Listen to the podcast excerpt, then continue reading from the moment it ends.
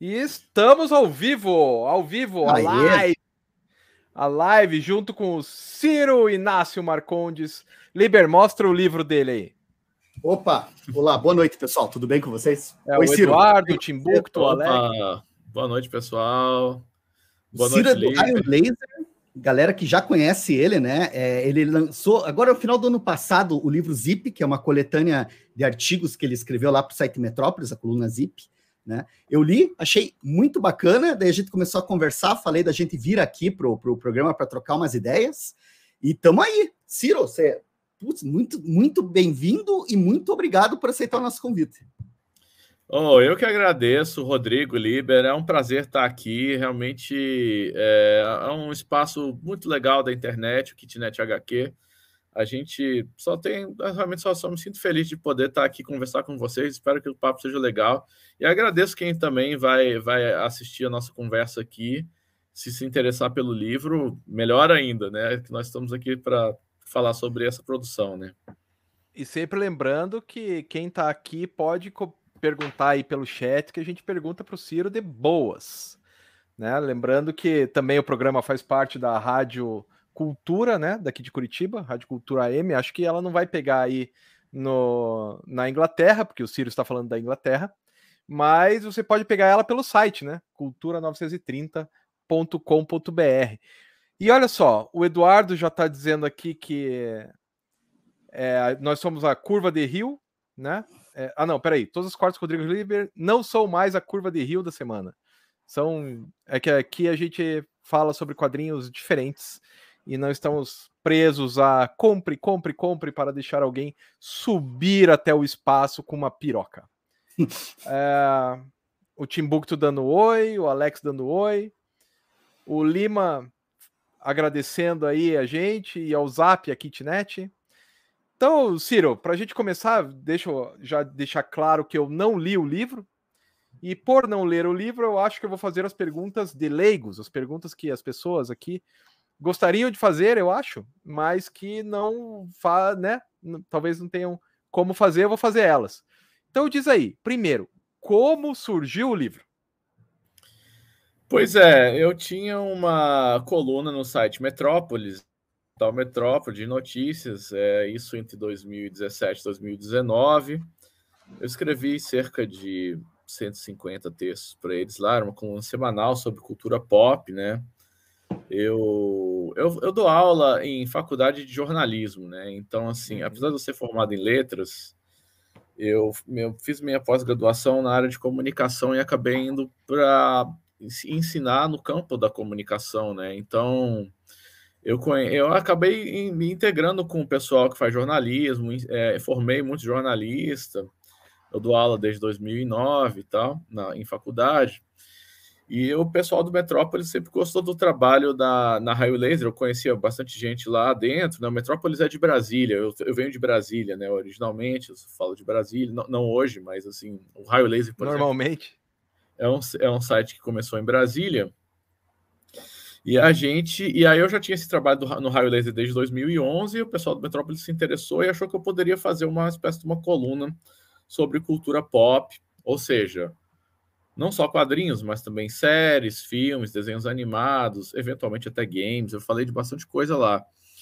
E, e aí a gente acabou acertando isso daí. Eu fiz a coluna lá durante quase três anos.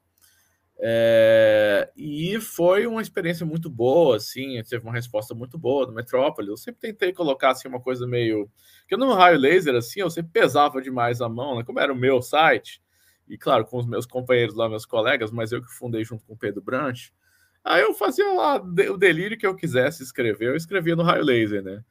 É, texto de 10 páginas, o que, eu quisesse escrever, assim, na abordagem que eu quisesse. Mas no Metrópolis eu tinha que seguir alguns preceitos mais jornalísticos para fazer, né? Um lead mais bonitinho, assim, quem, o que, quem, quando, onde, etc. e tal, uhum. né? O que me fez é, fazer textos mais acessíveis, né? Mas ao mesmo tempo eu tinha uma proposta, eu conversei sempre com os editores de que eu não queria fazer só um meio que um serviço de divulgação, né? Assim, um tipo uma um guia de consumo, uma coisa assim. Eu queria fazer crítica, mesmo que fosse não, digamos, uma crítica mais acadêmica, como eu fazia no Higher Laser, né? E aí assim foi, né? Eu fui desenvolvendo e os textos foram evoluindo. Eu sempre procurava fazer algum twist, ou seja, misturar com alguma outra referência de um filme do passado, uma música, uma obra literária, para tentar pensar de maneira mais entre mídias, né? Que é um pouco o campo que eu estudo e tal, a intermedialidade. E acabou que o resultado ficou bem interessante. É, os textos foram bastante elogiados durante essa trajetória e tal, e o pessoal. A, a coluna acabou tendo que ser, tendo que ser cancelada eh, no final de 2019 por conta, assim, uma ordem de cima, assim, do Metrópole, não foi do, do, do, do, do, do pessoal da cultura lá e tal, queria que continuasse, mas teve um corte de gastos, né, nesse tipo de coisa, acabei acabei rodando, né? Mas Sim. assim, aí o Metrópolis tem uma editora que está começando a publicar vários livros de colaboradores e tal. eu fiz uma proposta para eles: ó, oh, por que, que vocês não publicam? Eu faço o negócio da Zip aqui. E aí acabou rolando, né? Demorou um tempo. Publicar um livro desse demora um pouco. Foi um processo editorial meio chatinho, assim. Agradeço o Pedro Brant, meu colega lá do Raio Laser, que foi co-editor né, que me ajudou justamente a formatar é, as imagens, o aspecto diagramático do, do, do, livro e tal, que ficou bem bonito, né?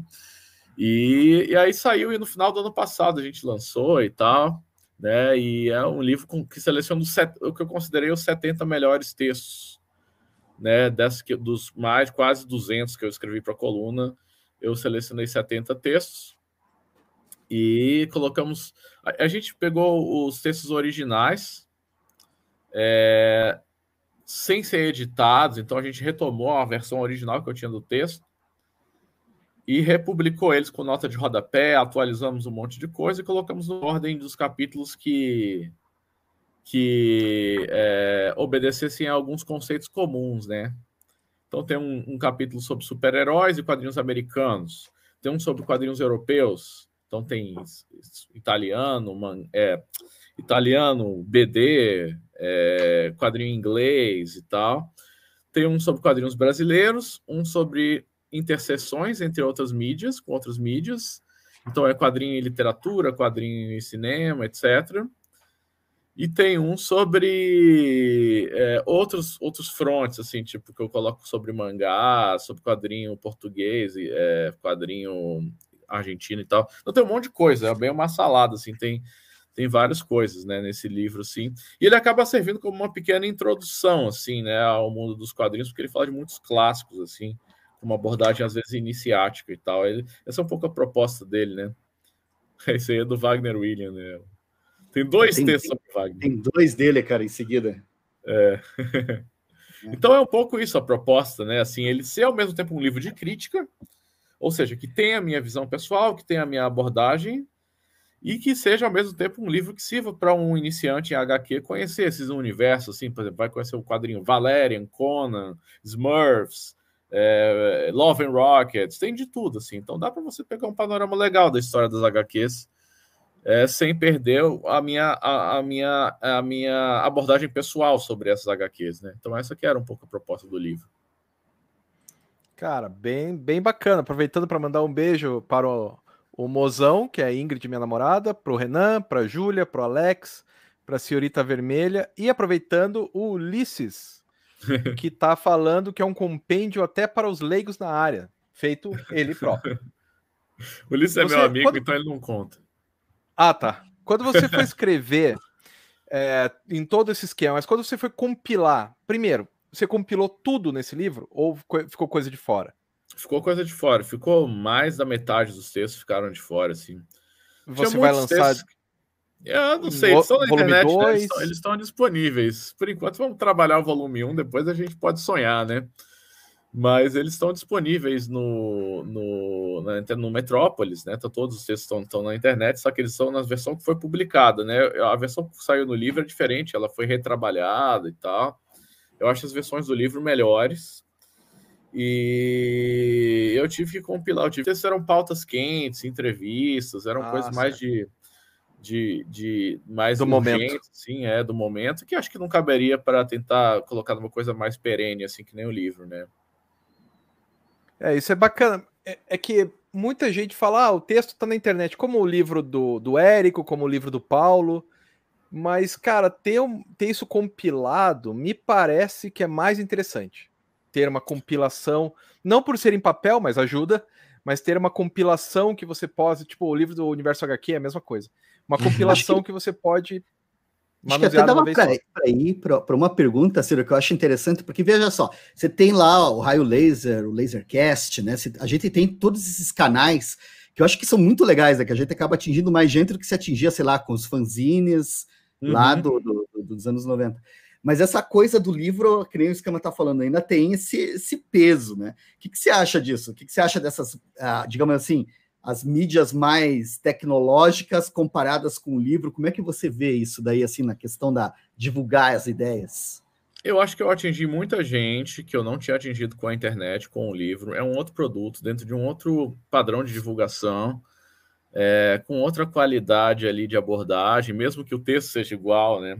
A mídia importa muito, na minha opinião. Né? Eu sou um professor de, de estudos de mídia, né? Então, para mim é muito importante saber que, por exemplo, tem gente que gosta de ler coisa impressa. Coisa impressa, às vezes, ela vai ficar mais do que. Ela vai atingir lugares é, estratégicos mais do que a internet, eventualmente, porque a internet ela está no meio de um oceano de coisas, assim. E o livro você pode fazer uma divulgação específica para ele, ele pode atingir um uhum. público que, que, quer ler como uma obra compilada, né? Ele quer sentar e ler de uma vez o livro e não ficar procurando cada artigo na internet, como se isso fosse fácil, né? Assim, é, muita coisa está na internet, mas assim, muita coisa não é facilmente encontrável na internet, assim, porque Sim. parece óbvio que a internet está lá, tudo está acessível, mas na verdade, se ninguém te indicar um caminho, você não vai achar muitas coisas, né?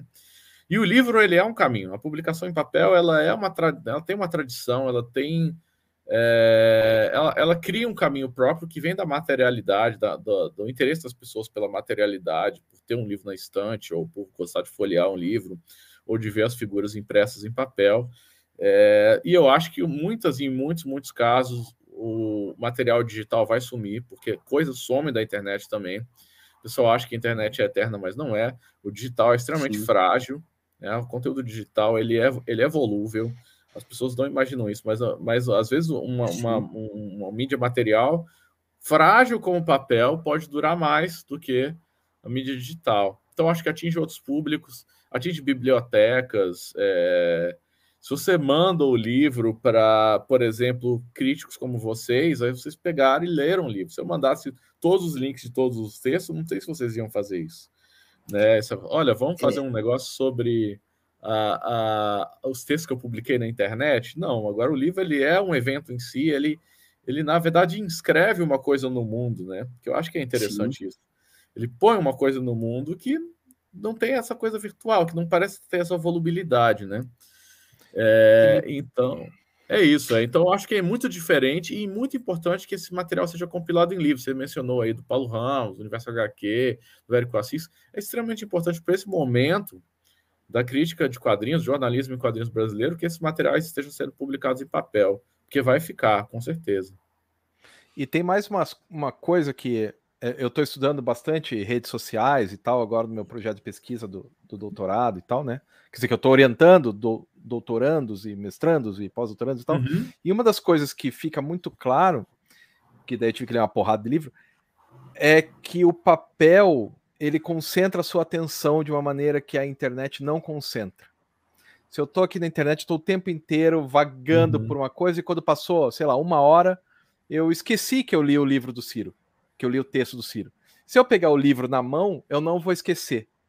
Eu uhum. posso até uhum. esquecer o, detalhes, enfim, mas daqui a uma hora eu vou lembrar que eu peguei o livro do Ciro na minha mão, o nome do livro era tal, a impress... era mais ou menos assim a impressão, tinha umas figuras ou não, e eu pude ler e era mais ou menos isso. Se eu pegar todos os seus textos na internet, provavelmente eu vou perder alguns deles. Né? Cara, até ia comentar que tem uma vantagem, que é, é, é anotar, né, cara? Eu fico rabiscando ah, meu livro. Né? É que assim, eu não tenho tó. Eu também gosto.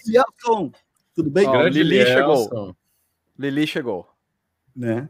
Mas assim, eu acho sensacional o livro com essa coisa dos, dos rabiscar, cara. Inclusive, eu não sei se vocês já tiveram essa experiência, porque Ciro, se eu não me engano, aqui eu lendo o teu livro, em um momento você fala sobre comprar quadrinhos e comprar e comprar e às vezes nem conseguir ler tudo que compra. Acho que aqui em algum momento você comentou isso, tem uma linha ali. Uhum, deve ter alguma das introduções que eu fiz para cada capítulo, né? Né? E, e, daí eu acho, eu acho doido essa coisa, porque uh, com esse lance do livro, não sei se aconteceu já com vocês, que eu tirei livro da, da biblioteca, assim, pensando, putz, esse aqui eu tenho que ler, porque não sei o quê. Aí você abre o livro e ele tá todo anotado. Ele tá arriscado. Por não, você, cara, eu vou confessar. Aquela cara, letra é sua. Eu, eu riscava livro da biblioteca, é horrível, mas assim, eu, eu não conseguia não riscar, porque para mim aquele testemunho ali. Eu sei que era um bem público e tal, e não podia, né? Mas é assim, muito jovem, estava começando a faculdade, não sei o quê. Eu lembro que eu li aquele livro, é, o livro dos prazeres da Clarice Spector, sabe Sim. qual que é? E aquele livro, ele, ele me transformou muito, né? É... Como é que ele chama mesmo? Eu não sei o que é o livro dos prazeres, até esqueci o nome do livro agora.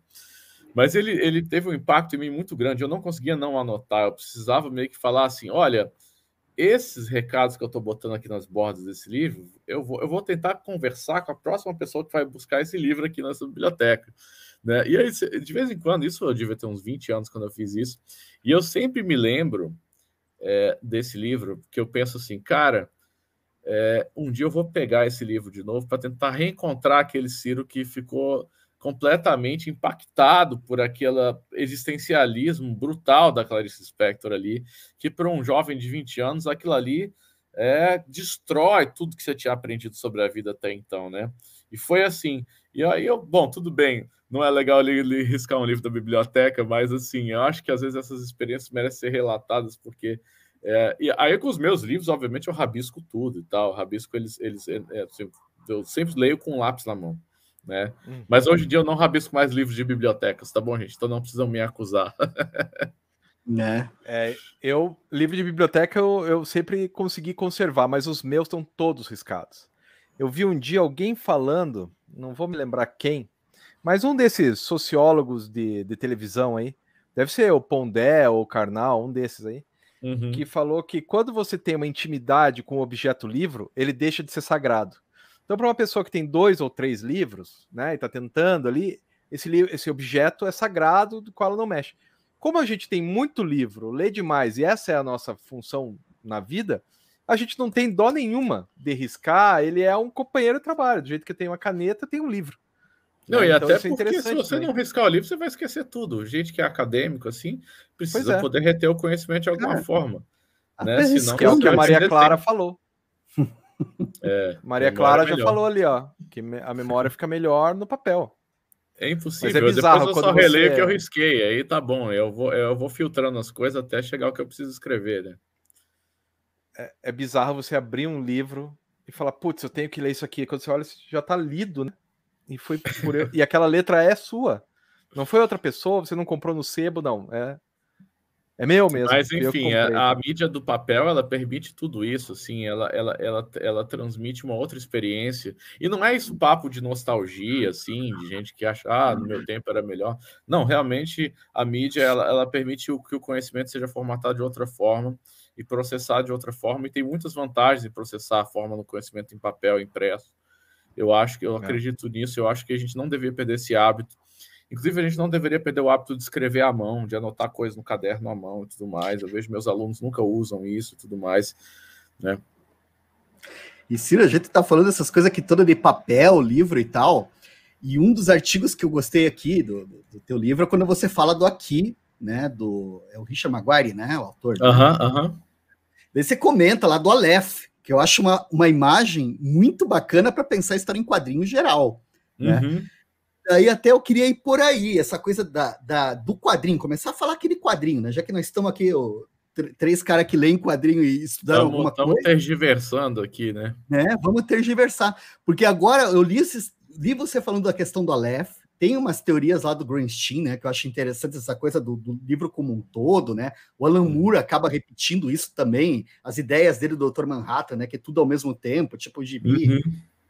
Mas uma coisa que eu queria falar contigo, que eu queria saber também, no, a gente pode ir conversando, mas e essa ideia aí de adaptar o aqui para o cinema, cara? O que, que você acha disso? Mas vai acontecer isso? Eu não estou sabendo, não. Como é que é? é?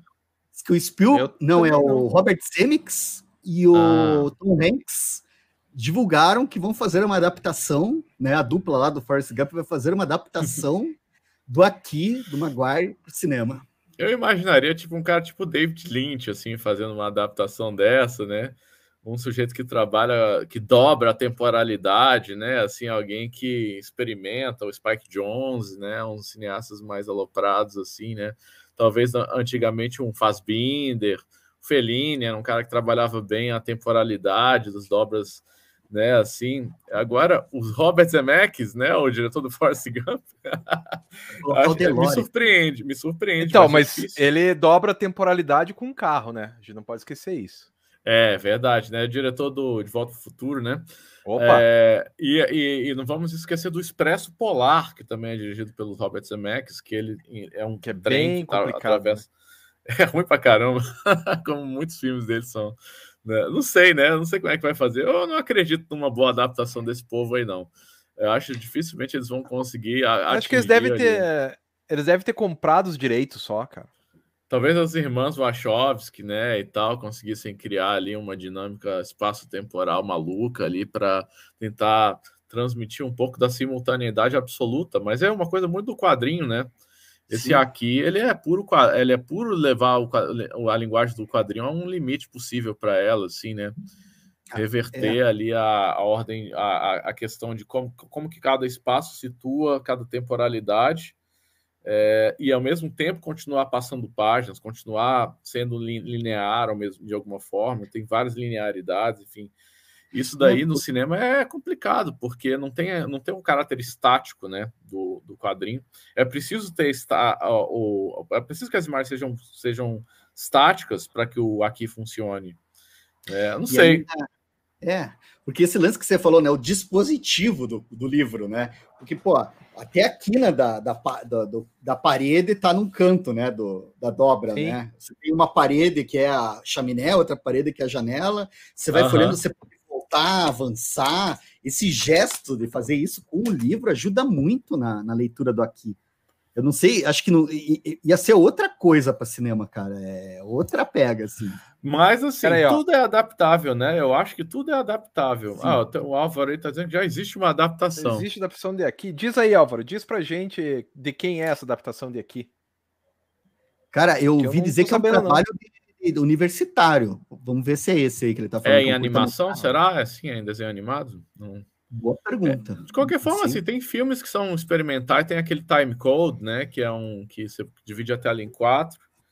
E aí são quatro histórias ocorrendo simultaneamente em espaços distintos. Você tem que ficar girando o seu olhar, assim, para.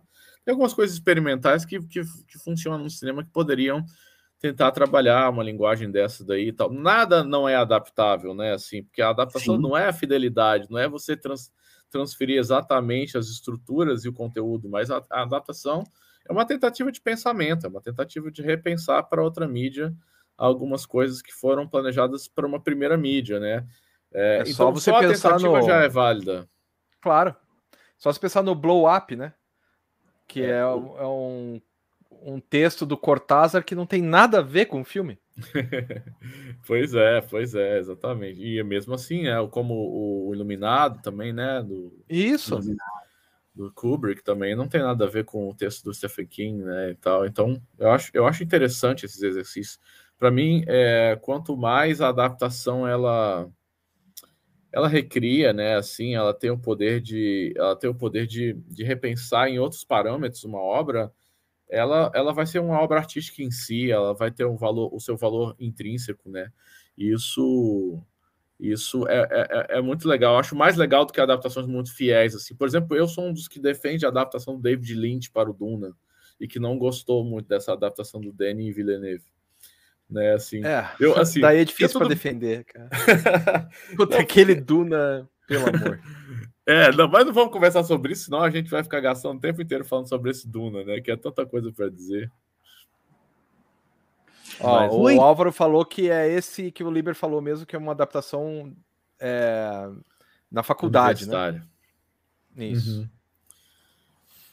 É porque o, o, experimentalismo tá aí, né, cara? Acho que o pessoal acho que é legal. E esse lance das adaptações também eu acho engraçado, né? Porque a impressão que eu tenho é que agora com o cinema, com a máquina do cinema, do audiovisual, parece que tudo precisa virar filme para se legitimar, né? Para para lançar é. um novo olhar em cima da obra, como se o original não, né? Não sei se. É porque o aqui ele é uma obra de um artista, né? Assim, não é de um cara de uma indústria, assim, de um operário, é um artista. Então tem que ser um artista para adaptar. Poderia ser tipo o Stan Brackett, um cineasta assim de cinema experimental, um sujeito que trabalha com simultaneidade e temporalidade. Se você só colocar os quadrinhos lá e eles passando a ordem assim, só que em movimento, isso não é uma adaptação interessante. A ideia é subverter, né? Se subvertesse uhum. o aqui, aí eu ia achar legal, né? Assim como o aqui subverte o Aleph, de certa forma, né? Por isso que eu coloquei no texto. A ideia é, é. muito bacana. Ó, mas o, o Grilo fala uma coisa legal, ó, que o cinema é movimento e o aqui é inércia. É, eu, eu concordo, eu concordo. É? É, não, é, não é tão fácil, né? Mudar um, é, é como mudar um paradigma que, que fundamenta o gibi, né? Assim, porque, é, porque o aqui ele é um, um, quadrinho muito pensado assim, cara, eu vou fazer o quadrinho que leva o quadrinho ao limite, né? De certa forma. Uhum. E aí, se você colocar em outra mídia, qual vai ser o sentido dessa, dessa metalinguagem é, tão exacerbada em cima? Ela é um discurso sobre o quadrinho. Né? Ele, é, ele, é, ele, é um, é, ele é um discurso. É a mesma coisa que você adaptasse, sei lá, o Scott McCloud para o cinema. Né? Tipo assim, você pensa assim, eu vou adaptar o Desvendando os Quadrinhos do Scott McCloud para um filme, né? É. Não sei qual seria o sentido disso, porque ele é um, um meta-quadrinho, porque ele está falando de quadrinho, né? É, então, eu acho que o aqui ele cai um pouco nesse beco sem fim. Se você adaptar, você pode até colocar os quadrinhos lá, passando rapidinho os, a, o tempo e mudando as imagens por trás. Dá para imaginar uma adaptação mais ou menos. Como no filme do Hulk lá, né? Como é que é? É, como no do... filme do Hulk, é. Do Ang Lee, né? Ang Lee. Eu ia falar Exatamente, Yang é. Isso. Exatamente. Ele vai colocando e tal. Mas esse foi um quadrinho que realmente me chamou muita atenção quando eu li. Eu, eu, eu é, assim, todo mundo que lê esse quadrinho vai ficar impressionado com ele, né?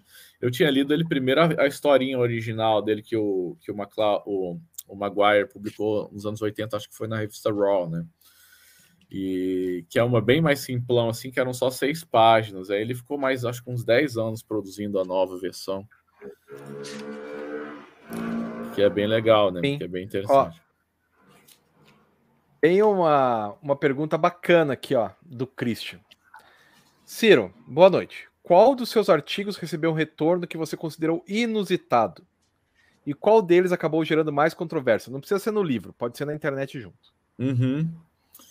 É, cara, curiosamente, o artigo que tinha mais acessos, eu acho que, tirando assim, alguns assim, lançamento do filme da Mulher Maravilha, uns negócios assim que eram bem comerciais, assim, que eu estava realmente falando sobre lançamentos hollywoodianos da época. É, tinha um que eu falei sobre uma história pessoal, que é uma espécie de crônica deu mesmo fazendo quadrinhos quando eu era criança, que era o, o, o texto Zip 50, né?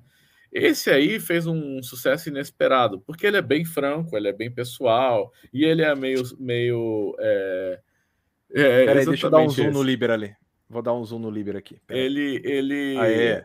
é, ele é um texto meio autoirônico, assim, um pouco autodepreciativo, assim, e tal, falando assim, olha, eu deveria ter sido um quadrinista, eu fazia quadrinhos quando eu era criança, eu adorava, eu passava a minha vida inteira fazendo isso, eu fiz quase 200 quadrinhos desse e tal, mas eu virei um crítico, né? Ou seja, eu sou um clichê ambulante, tipo assim, aquela coisa assim do. O, quem o sabe crítico... faz, quem não sabe critica, né? Exato, eu, eu uso que eu ironizo isso e tal.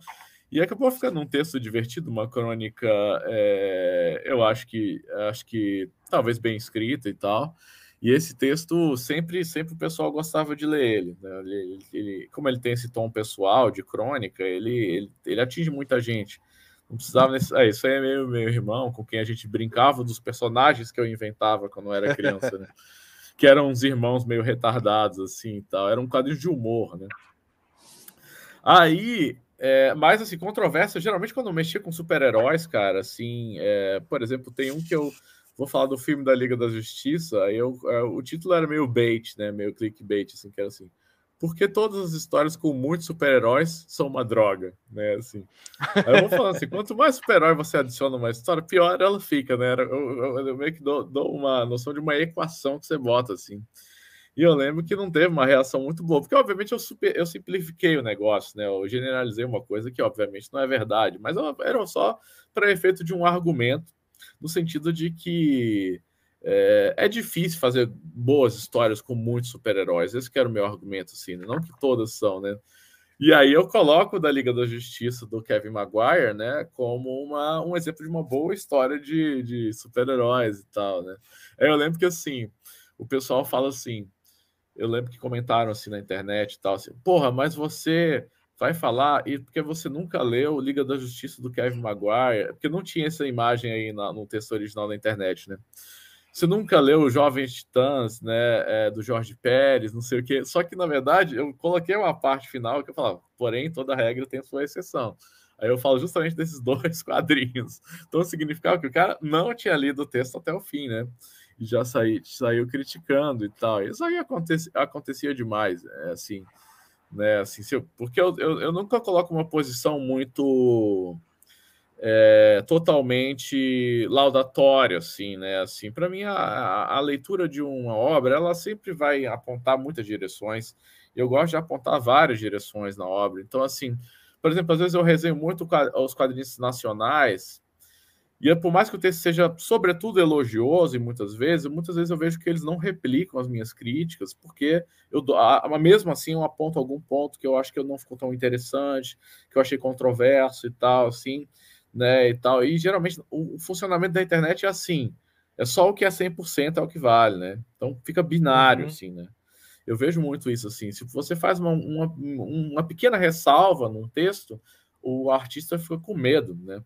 De que aquilo não vai pegar bem e não, e não, e não, e não compartilhe e tal, né? Então, isso daí acontecia muito nos meus textos, porque eu não abria concessões, muitas concessões para nada, né? Então aí acabava não agradando nem gregos nem troianos. Então aí ficava esse tipo de. de, de, de... o Liz falando que fez uma HQ sobre a morte do Ayrton Senna. É verdade, eu fiz uma HQ no dia seguinte que o Ayrton Senna morreu. É, que eu, eu, eu, fiz uma HQ de luto sobre o Ayrton Senna, que o meu personagem, Lauk, que era um, uma criança meio idiota, assim, era o Lauk Senna, ele era um, incorporava o Ayrton Senna, assim, tá. É, e é essa daí que é a história do Lauk Senna. Alguém devia fazer uma HQ sobre a morte do Ayrton Senna pelo Galvão Bueno, né? Tem aquela piadinha que quando o Senna morreu, ele deu aquele trimilique. Falou que tá bem. Falou que tá bem, mandou um aviso. E o cara tava morrendo. Eu lembro que na minha história eu coloquei vários é, coisas da narração da Globo, né? Que era a, tu, a curva Tamburilo, né? Que é onde. Foi no GP de. Não foi no GP Mo, na, na, na, de Monza, Monza né? Itália. É, e ele morreu nessa curva e tal. Aí, aí ó, quando ele estava se aproximando da curva, eu coloquei o mapinha da, do GP assim, a curva tamborila, aí alerta, alerta, cuidado, cuidado. Mas o Lauk Senna, ele se acidentava, mas no final ele sobrevivia, né? Assim, ao contrário do, do, do Senna real. E aí tinha um, um, grande obituário homenageando o Senna no final do, do gibi. O gibi de criança que eu fiz, assim, que é engraçado. O, os desenhos, os trabalhos de criança são baratos, né, cara? Essas, essas coisinhas que a gente fazia. Tem uns aqui também da minha, meus oito anos de idade que são tesourinhos, assim. Ia perguntar uma coisa para você, Ciro, dentro dessa linha. A gente estava falando aqui de crítica, né? E você falou, comentou, por exemplo, de, de, de ah, você faz às vezes resenhas de, de trabalhos de, autores nacionais e você comentou que é, se não for 100%, parece que o pessoal não não uhum. não, não aceita. Assim, Vamos pensar assim, porque, pô, para a gente falar de trabalho estrangeiro, para nós aqui é fácil. A gente tem uma isenção completa. Você pode descascar, não medir palavras. Quando é, é estrangeiro. A distância único, facilita, né? O único cara que vai vir te encher o saco, talvez, seja o fã do Zack Snyder, né? Que vai lá, porra, você não aprecia o talento do Snyder. Mas assim, fora isso, você tá, tem liberdade total, né? E aqui no Brasil, cara, você acha que o, o que é o lance da, da crítica? Como que a gente poderia pensar? Porque acho que a gente faz tudo parte de uma comunidade, né? Acho que a gente tem as regras uhum. aí é diferente aqui, né? O que, que você acha disso, assim, pe pegando essa tua linha? É, exato. É, como a comunidade de quadrinhos não é muito grande, né? Assim, assim, é grande, mas não é gigantesca, né? é, acaba que, e por conta também da facilidade de conexão que há na internet, nas redes sociais, e cada vez mais está conectado. Né? No começo, por exemplo, eu fundei a Higher Laser em 2011. Lá eu não conhecia ninguém, então, eu, tipo assim, eu recebi um gibi e eu, ou então comprava, né, e, e falava com a mais completa isenção né? Até eu, a gente fez um documentáriozinho, um videozinho, né, de, de comemoração aos 10 anos da Raio Laser ano passado, e tem uma parte que eu falo lá, assim, né, que eu mudei um pouco os critérios, assim, porque no começo eu falava assim, se eu receber um quadrinho do Chris Ware e um zine, eu vou ter a mesma isenção. Tipo assim, eu vou, eu vou julgar, julgar, digamos assim, né, como se eu fosse algum tipo de juiz, né, que não é o caso também, mas eu vou avaliar a obra com a mesma isenção. Eu vou avaliar o que está impresso ali, o que, que, vai acontecer, né? O que, que eu vou ler, né? Só que aí depois eu comecei a considerar vários outros aspectos, assim, tipo, é... por exemplo, se é um zine, eu não posso fazer uma mesma leitura que o Chris Ware e tal. Existem uhum. estágios diferentes de desenvolvimento desses artistas. E eu comecei a pensar assim que eu tinha que, eu tinha que desenvolver alguns outros critérios críticos, mas que ao mesmo tempo eu mantivesse a, aquela isenção, de certa forma, né, e tal. E vai ficando difícil, você vai conhecendo um monte de gente e tal, e assim, eu vejo que a maioria do, do, do, do panorama na internet, assim, a galera, é, quando não quer falar mal, se abstém de falar. Não fala. É o que a gente é, faz. Mas, mas nunca é o que a gente faz também, né? O... Até hoje a gente faz muitas críticas, especialmente expressas, assim, na Raio Laser de quadrinhos nacionais. E aí não tem, cara. Às vezes você tem que falar assim: olha, é, é, é pessoa que eu conheço e tal, mas eu preciso é, ser coerente com os procedimentos que eu venho adotando desde sempre, senão nada vai funcionar, né? E tal. Lógico que eu não, não, não gosto muito de fazer críticas destrutivas, críticas sarcásticas demais, ou, ou, ou muito enfim, assim, esse tipo de texto, acho que no começo, no começo eu fazia mais, assim, porque, digamos, era mais jovem também, e tinha um, um pouco mais de... É, é, é, é eu tinha um pouco mais de, de liberdade para ser sarcástico, assim, né? Mas hoje em dia eu tento ponderar mais as coisas, mas ao mesmo tempo continuo não selecionando por quem, por quem é meu amigo ou quem não é e tudo mais, mas a ideia é tentar produzir. O mais, o mais importante, eu acho que é produzir uma reflexão que venha a, a partir da obra, né? Sim. Porque no final das contas, as pessoas colocam muito assim, a crítica positiva ou negativa. Eu gosto de escrever aquela crítica que o sujeito que lê não consegue identificar se é positiva ou negativa, né? No final das contas, eu gosto de pensar dessa forma, assim, que a complexidade do mundo tem a ver com a complexidade do gibi, e aí acaba resultando na complexidade da crítica. Também sem ser pedante, sem ser uma coisa incompreensível também, não é, não é esse o caso, né? não precisa ser um trabalho acadêmico nem nada disso, mas simplesmente assim, que você leve a sério o artista, que você leve o mundo que o artista vive a sério, né? E que você se leve Sim. a sério também. Eu acho importante um crítico se levar a sério no sentido assim, cara, o que eu estou fazendo aqui é adicionar alguma coisa ao que esse gibi está dizendo, né? Então, acho que é mais ou menos por aí que eu, que eu procuro fazer, fazer hoje em dia. Então, acho que como os artistas se desenvolvem, erram, falam, fazem besteira, fazem trabalhos ruins, fazem trabalhos bons, assim também é a crítica, né? A gente. É que às vezes um dá uma. Eu, eu penso, eu e o Liber, pelo menos, acho que a gente pensa igual, dá uma certa dó de você criticar uma pessoa que a gente sabe que é um tiro que ela tem. Né? Se você é... pega um, um, um, artista que está começando agora, assim, vamos pegar um que está bem estabelecido, que daí não tem problema. Mas pegar o Quintanilha. E fala o primeiro trabalho do Quintanilha ainda com o Marcelo Gaúcho fala não isso é uma merda. Talvez ele não se desenvolva para ser o Quintanilha. Sim, talvez ele leia aquilo e fala porra. E assim provavelmente e acho que o Quintanilha deve é, se nos ouvir vai concordar os trabalhos que ele faz hoje são muito melhores do que no início da, da carreira dele do que o é, mestre então... Kim lá que ele fazia lá nos anos 80 ainda né? então era uma coisa dele. tipo né? Mas o cara se desenvolveu. Daí imagina você sentar a lenha, falar: não, olha, isso aqui não é bom, mesmo que é. com educação, isso aqui não é bom, isso aqui não é interessante, isso aqui. Ele vai vender menos, o que eu não sei se é um grande problema, porque já vende pouco mesmo, mas ele vai vender menos e talvez ele mesmo sinta-se desestimulado para continuar. E às vezes o cara vai evoluir como o próprio Quintanilha, que evoluiu lá para. Né? O cara é um dos melhores. Se não for Sim. o melhor que a gente tem, é um dos melhores. Então, me parece que eu e o Liber a gente tem essa, essa coisa meio pudica de não falar mal. Se o uhum. negócio é ruim, a gente não fala. É melhor Cara... do que ficar falando bem de coisa que é ruim, né? Eu acho que é melhor ah, sim, que isso. Sim, sim, sim. É, daí não. A gente não chegou Cara, nesse estágio. Hoje mesmo a gente estava com uma conversa lá com um colega que ele leu um material. Não vou entrar em detalhes, apenas isso. O cara leu um material e ele estava chorando de ruim que era o material. Ele foi falar pra gente, porque, pelo amor de Deus, gente, eu não tenho com quem falar sobre isso. E era, disse que foi um, um acidente assim que o cara falou: porra, eles cortaram árvores para imprimir essa coisa. Não, é porque a gente Cara... convive com muito material amador também, né? Quadrinho às vezes mistura muita cultura de zine, com gente que já está profissionalizado, com estrelas globais como o, o Quintanilha, né? E tal, assim, ah. fica tudo muito misturado e às vezes assim, pô, vai chegar um zine é, primário na sua mão, aí você vai fazer, vai comentar aquilo, não sei também. É. Mas ao mesmo tempo, eu, eu acho que precisa também dar um grau, assim, no sentido de de a crítica também servir como alguns canais, como alguns gatekeepers, não todos, não precisa uhum. ser tudo por, ver, por, via da crítica, mas eu acho que Sim. algumas visões precisam ser apresentadas, algumas propostas de leitura de quadrinhos, né? Como o Kitnet tem, como o Raio Laser tem, como tantos outros, né? Sim, eu até acho engraçado que umas comentar... perguntas. Ah, ah diga, Liber. Depois eu tenho umas perguntas aqui do Vanderlei. Calma aí, Vanderlei. Mas essa questão aí de falar também mal é que também eu já fiz quadrinhos, né?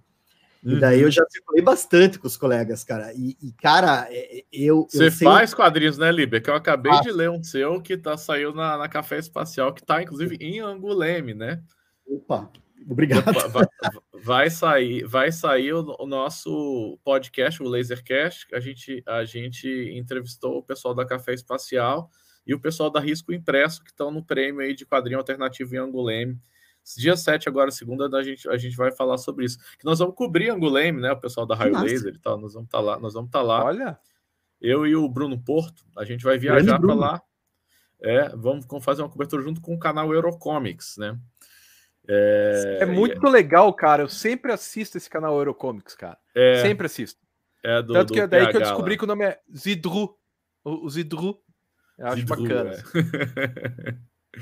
Pois é, cara, vai ter um monte de coisa legal lá. Exposição, vai ter a, a, a é, workshop do Chris Ware, exposição do Chris Ware, exposição do Shigeru Mizuki, vai ter exposição do Goscinny, vai ser bem legal. Nós estamos bem empolgados assim com essa experiência de poder cobrir Anguleme. Nós vamos como imprensa, né? Então vamos poder ter acesso irrestrito às coisas lá e tal. Porra, que Sim, massa, cara. Ah, o Álvaro eu... tá falando uma coisa importante, hein? Dói mais quando ignora do que quando falam mal. Pois é, é, é um bom ponto. É um bom ponto. Que eu, eu não Cara, tinha pensado nisso, não. Pois é, mas eu tava falando com vocês assim que o, o que me, me pega é, por exemplo, o, o tempo que a pessoa fica para fazer o quadrinho lá, por exemplo, o tempo que ela. E, por isso que tem que ser compli é complicado ter, ser uma crítica, porque dependendo do jeito como a gente tece, né, você hum. tem um desprezo por um trabalho que a pessoa exerceu, que ela colocou umas energias ali e tal, que eu acho, eu particularmente, eu, eu, eu, eu tenho muito cuidado, assim, cara. Por tem que ter cuidado, tem que ter cuidado, respeito, tem que ter, é, tem que ser construtivo, eu acho, é importante isso. Mas ao mesmo tempo, a pessoa está colocando no mundo, ela tem que entender que nem sempre o mundo, às vezes, ele, ele vai ele ter é cruel, reações né? adversas, ele vai ter reações é. adversas, ele não, não, tá, não, tem, não tem como esperar que toda pessoa que faça um quadrinho no mundo também vai vingar para virar um quintanilha. Alguns vão ficar no Sim. caminho. Não, não, é que o nosso, nosso objetivo é derrubar as pessoas, mas Sim. o processo todo envolve essas coisas, né? Não, e, e, bicho, no mundo dos quadrinhos ainda a gente tem que ver que, cara, não é assim que a gente está desenvolvendo uma crítica. Cada um de nós tem uma lente, né? A gente não é. É, exato, exato. Completamente. Por exemplo, ah, eu curto quadrinho de super-herói, curto comic norte-americano. Beleza, daí me cai um mangá alternativo japonês dos anos é. 50, que o cara tá lá com. Claro, daí dos meus parâmetros de crítica, dentro da minha estética, o meu senso, ah, eu não vou conseguir tirar o leite daquela pedra, assim, né, cara? Não vou conseguir. Exato. Tem, tem, que é, quem é. que é o crítico que você tá vendo, né? Como é que quem que é esse cara, né? Que não é, Ó, sei lá, tem, tem muitas. O Ivan tá concordando também com, com esse negócio que uma leitura é, é melhor você ler e criticar, desde que bem feito, óbvio, com educação e tudo isso a gente já imaginava. é melhor do que o silêncio. Acho que a gente tem que mudar algumas coisas na nossa, na nossa forma de atuar, Lib. Que a gente, eu pelo menos sempre acho que é melhor não não falar. Mas Bom, é, que o, que que é importante essa- é deixar os critérios claros. Eu acho que isso é importante. Tipo assim, falar, ó, nós não vamos falar disso, ou vamos falar somente do que a gente, do que nos interessa e tal. Porque aí, né, não, você, não, você não vai estar enganando também o seu leitor, né? É.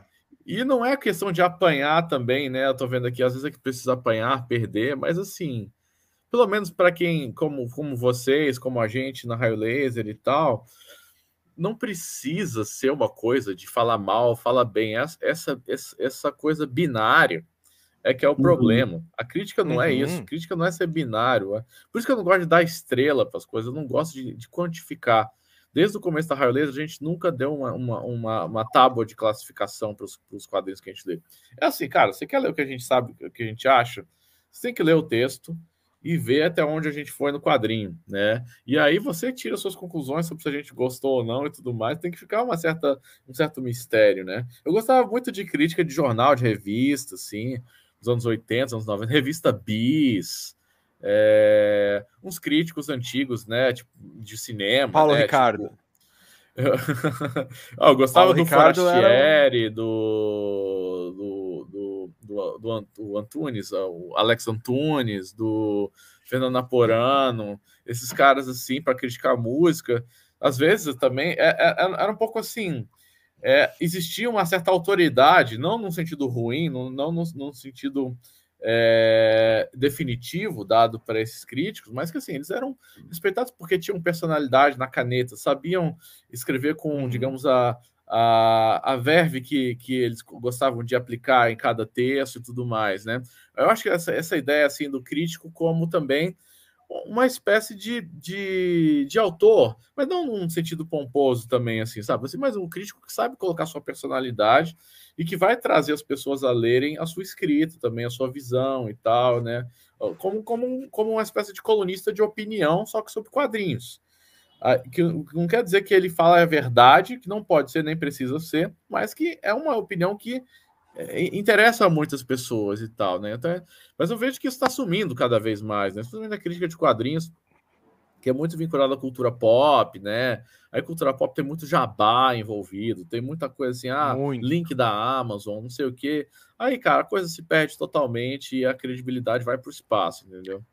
Aí a pessoa acaba, isso eu já percebi também, o cara acaba fazendo o review do quadrinho mais caro, elogiando para que ele ganhe uma grana no jabá da Amazon e tal. Cara, É. fica muito deturpado, eu acho. Né? Sabe que a- uma das melhores coisas que a Rede Globo fez no começo lá, lá na década de 60, quando ela era financiada pelos militares, então você vê que as coisas têm dois lados, era não aceitar que o jornalismo se envolvesse com publicidade. E isso era é. até esses dias atrás, mudou agora. Agora já tem. Porque daí você vai assistir, sei lá, o SBT, Record, Bandeirantes, o cara tá ali falando, ah, o assassinato, não sei o quê. Mas veja, você pode comprar a cápsula do não sei o que do sol para curar impotência, porque tá vendo esse vagabundo matou a mulher porque ele era impotente. Tá aqui a cápsula do sol. Aí Está usando a morte de uma mulher que foi assassinada por um imbecil para vender. Cara, é muito complicado isso, né? O que, que você anda assistindo, Escama? Então, vou te explicar o, o que, o que sucede. Há três anos atrás, quando eu ainda tinha carro, eu deixava o carro na, num, num estacionamento ali perto da faculdade. E não importava o dia, porque eu ficava às vezes de manhã, às vezes de tarde, às vezes de noite. Eu ia lá pegar o carro e tava passando um desses programas, cara. Não importava se era de manhã, de tarde, de noite. e daí você tem que chegar lá, espera o carro pegar, dá uns cinco minutinhos, eu sempre assisti. E é horrível, cara. É horrível. Mas deixa eu fazer umas perguntas aqui, ó. Uma que o Vanderlei fez, que acho que é importante. Por que, que o seu livro não é vendido nem na Comics, nem na Itiban, nem na Amazon? Que seria Não, na Amazon tem ele. comprar. Assim, assim quer Ah, é? dizer, tem na Amazon. Eu, a gente tentou negociar, né? Meu editor tentou, mas eles não quiseram pegar. A gente tentou na Comics, não, na Itiban e tal. Vamos tentar de novo ainda, né? Eu tô, tô falando para ele. A gente tá vendendo na Marte, que é a editora que é da, da, da Raio Laser, no site deles vende. Na, na Ugra, em São Paulo, tem o livro, Uhum. tá? Vocês podem comprar pela internet também. Na Amazon é o jeito mais fácil, mas enfim, é a Amazon, então vocês decidem se vocês querem comprar por lá ou não. É, tem também na livraria do Otto, que é uma livraria em Brasília, é, que também é do Pedro Brant, que é meu colega lá da Raio Laser, meu amigo, eles vendem lá, e também em Brasília, na livraria Circulares. É, eu acho que todo mundo vende pela internet isso daí também, tá? E, e na Marcondes Company, que é a loja de discos, é até dos meus irmãos, né, pelo meu sobrenome Marcondes e tal, eles, vendem, eles têm uma loja de vinil e cultura vintage, assim, tá? Em, em Brasília, eles vendem lá também o livro também, né? Então tem alguns lugares que você pode que você pode encontrar, mas assim, a gente quer ainda distribuir, ainda tem muito livro em estoque lá, então a gente ainda quer distribuir para as comic shops, sim. Vamos tentar uma nova rodada de negociações e tal. Isso aí depende do meu editor lá e tal. Quanto tempo faz que o livro foi lançado assim? É recente, né? Bem recente, né? Não? É, ele foi lançado em setembro do ano passado. Sim. É, para efeitos de livro é super recente, né? Final de agosto, eu acho. É, na verdade, eu ainda estou na campanha, né? Ainda estou participando de vários Ainda mais a pandemia. Porque como né, não, não tem mais feira para ir, e além do mais, eu ainda me mudei para Inglaterra, então assim, tá difícil de vender ele pessoalmente, que é uma maneira de fácil de fazer o livro circular, né? E tal. Então. É... Gente... Diga lá, Ciro. Não, então a gente está tentando arrumar outras estratégias para a saída do livro, né? Para ele poder alcançar o máximo de público possível. Assim. Libera, onde a gente acha os seus gibizinhos para comprar? Então, caras, é, eu vou fazer uma coisa. Eu, vou, eu, te, eu tô com umas caixas aqui que eu tenho que deixar na Itiban, que a Rua sempre fica falando, leva na Itiban. Você não leva na Itiban, daí eu tenho que levar lá. Eu sou o pior automarqueteiro do planeta. Sou horrível. Mas se vocês quiserem, eu acho que eu vou deixar o link do meu blog, que daí dá para acessar e ver algumas das histórias é, online. Vou deixar aqui no, no comentário do, do YouTube. Mas daí, quando, quando eu colocar na Itibank, eu acho que eu vou colocar mesmo, cara, daí eu vou começar a fazer uma. Eu sou muito ruim com autopromoção, cara, desculpa. Então, daí o Lielson está falando aqui que, ó, ele fala duas coisas, que não é falar mal, que às vezes você, como crítico, puta, acha que tá ruim, né? Pra ser mais sucinto. Uhum. E às vezes a obra não é boa, mas não precisa destruir a pessoa que fez. Isso a gente toma um certo cuidado. Mas, Exato. Como professor de mestrado e doutorado, cada vez que eu aponto que tem um erro na dissertação, tem alguns alunos que não aceitam porque magoa internamente. Isso que eu sou orientador de, de mestrado. Doutorado bem menos, mas orientador de mestrado, olha, isso aqui tá errado, isso aqui você vai ter que tirar, e a pessoa fica possessa, porque não pode ser criticada. Imagina com um quadrinho que é arte, né? É. Então, talvez eu, eu esteja um pouco é, escaldado, mas eu, eu acho que as pessoas, muitas pessoas, não todas, óbvio, mas muitas pessoas têm dificuldade de entender que eu estou falando algo em relativo ao trabalho e não à pessoa. Muita gente acha que trabalho e pessoa é um amálgama. E aí é difícil. Pois é, é uma, é uma questão que vai longe, né? Assim, mas eu acho que a gente é, é, é necessário às vezes colocar esse tipo de confrontação, né? Assim, obviamente a gente não pode evitar certos conflitos. A gente não pode evitar que às vezes nossa visão de mundo seja confrontada com a visão de mundo de outro, né? senão não, a alteridade não se produz. Você não reconhece o diferente. Se você não reconhecer que às vezes o seu oposto também existe, ele está lá, ele, ele, vai, ele vai colocar suas convicções em xeque. E às vezes vai ser na forma de uma pessoa chata que vai te criticar, às vezes uma pessoa com mais cuidado. Enfim, eu acho que o artista também ele, ele, ele, ele é formado muito pelo, pela travessia dele, né? E tal. Então, acho importante que o artista também saiba reconhecer que deixar as vaidades de lado, né? Assim, tem, tem que tem, é, é importante para o artista é, reconhecer a sua trajetória, né? Assim, é, mas hoje em dia, às vezes, eu acho que as pessoas elas, elas ficam um pouco frágeis em relação a isso, né?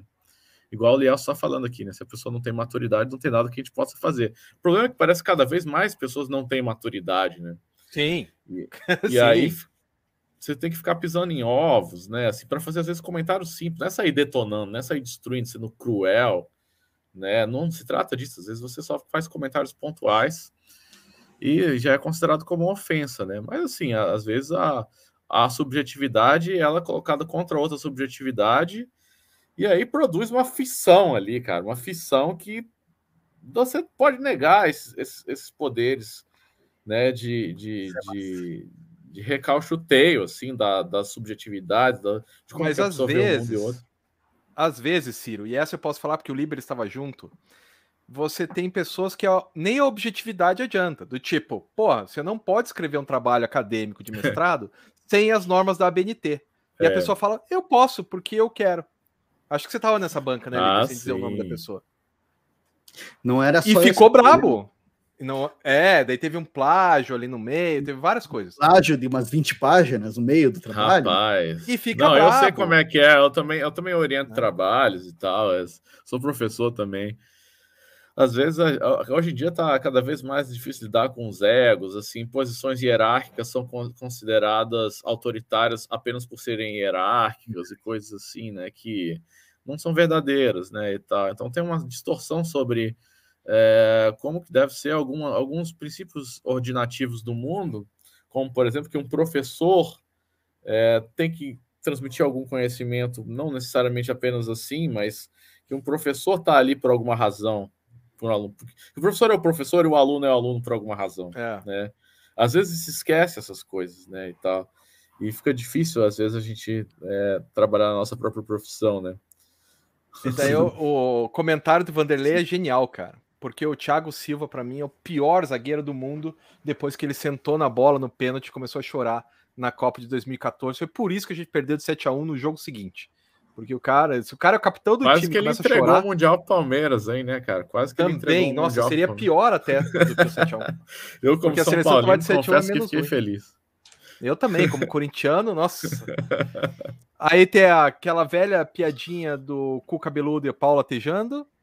Ah, sim, né? Pedro Branchinho, Pedro muito fez. engraçado. É, é, uma, uma piada que ninguém nunca, nunca ouviu. é... Ó, o Christian tem uma pergunta legal, ó. Já houve artista que rompeu ligações com, relações com você ou com alguém da Raio Laser e depois percebeu que tinha passado do ponto? Olha, eu acho que talvez assim, por baixo dos panos, assim, nunca houve uma coisa explícita, assim, uma briga. É... Até porque a Laser sempre foi muito low profile, né? A galera é discreta e tal. Também o nosso público não é muito gigantesco mas é, a gente eventualmente é, por exemplo, eu acho que o Wagner William mesmo, que ele tá nesse livro, tem dois textos sobre ele. O primeiro que eu fiz sobre ele foi sobre Bulldogma, que foi um quadrinho que eu não gostei muito, né? Aí eu fiz o texto lá e tal. Assim, não foi que eu não gostei, eu fiz um texto com capturando algumas algumas estranhezas que eu acho, tinha achado é, inconvenientes no texto, assim, é, assim. Eu achava que tinha coisas fora do lugar ali, no sentido da, da harmonia estética do Bulldogma como um todo e tal. Né? Foi a minha leitura. Poderia qualquer um ser diferente. Né? Aí eu lembro só que o Wagner ele sempre teve uma relação boa. Ele sempre faz assim, cara, se alguém tá fazendo uma leitura é, atenta do meu texto, não importa se tipo o sujeito tá. Eu lembro que eu não tinha, eu não conhecia o Wagner nessa época do Bulldogma. Então assim, ninguém pode me acusar de ter falado assim que que aliviei para ele, não, porque eu não conhecia o Wagner nessa época e escrevi na completa isenção, né? E aí ele, eu lembro que ele, ele, ele recebeu muito bem, assim, né? Ele tipo, compartilhou e tal. É... O Pedro tá falando aqui, conta o caso do Diego Sanches. É verdade, teve o caso do Diego, do Diego Sanches, que publica pela Mino, né? No começo de carreira, lá em 2011 ou 12, eu, eu fiz uma resenha de um, zine dele junto com um monte de gente. Eu acho que tinha Laura Lanes e alguns outros artistas do Rio. Chamava Peixe Fora d'Água. Um quadrinho ruim, né? Assim, um quadrinho. É... quadrinho. Ruim. Assim, de bons artistas hoje, muitos deles viraram bons artistas, inclusive o próprio Diego Sanches né? E ele, só que assim, era, era meio primário e eu era um crítico primário na época também. Vamos, vamos deixar isso claro. Então eu fui naquela coisa meio, meio mordaz, assim, sabe? Eu dar uma sacaneada nesse quadrinho aqui e tal. E aí o Diego Santos ficou puto, foi lá na caixa de comentários. Isso aí tá lá, tá online até hoje, né? E começou a me xingar pessoalmente, aquelas coisas, né? Assim, tipo, sei lá. Também ele era bem jovem, né?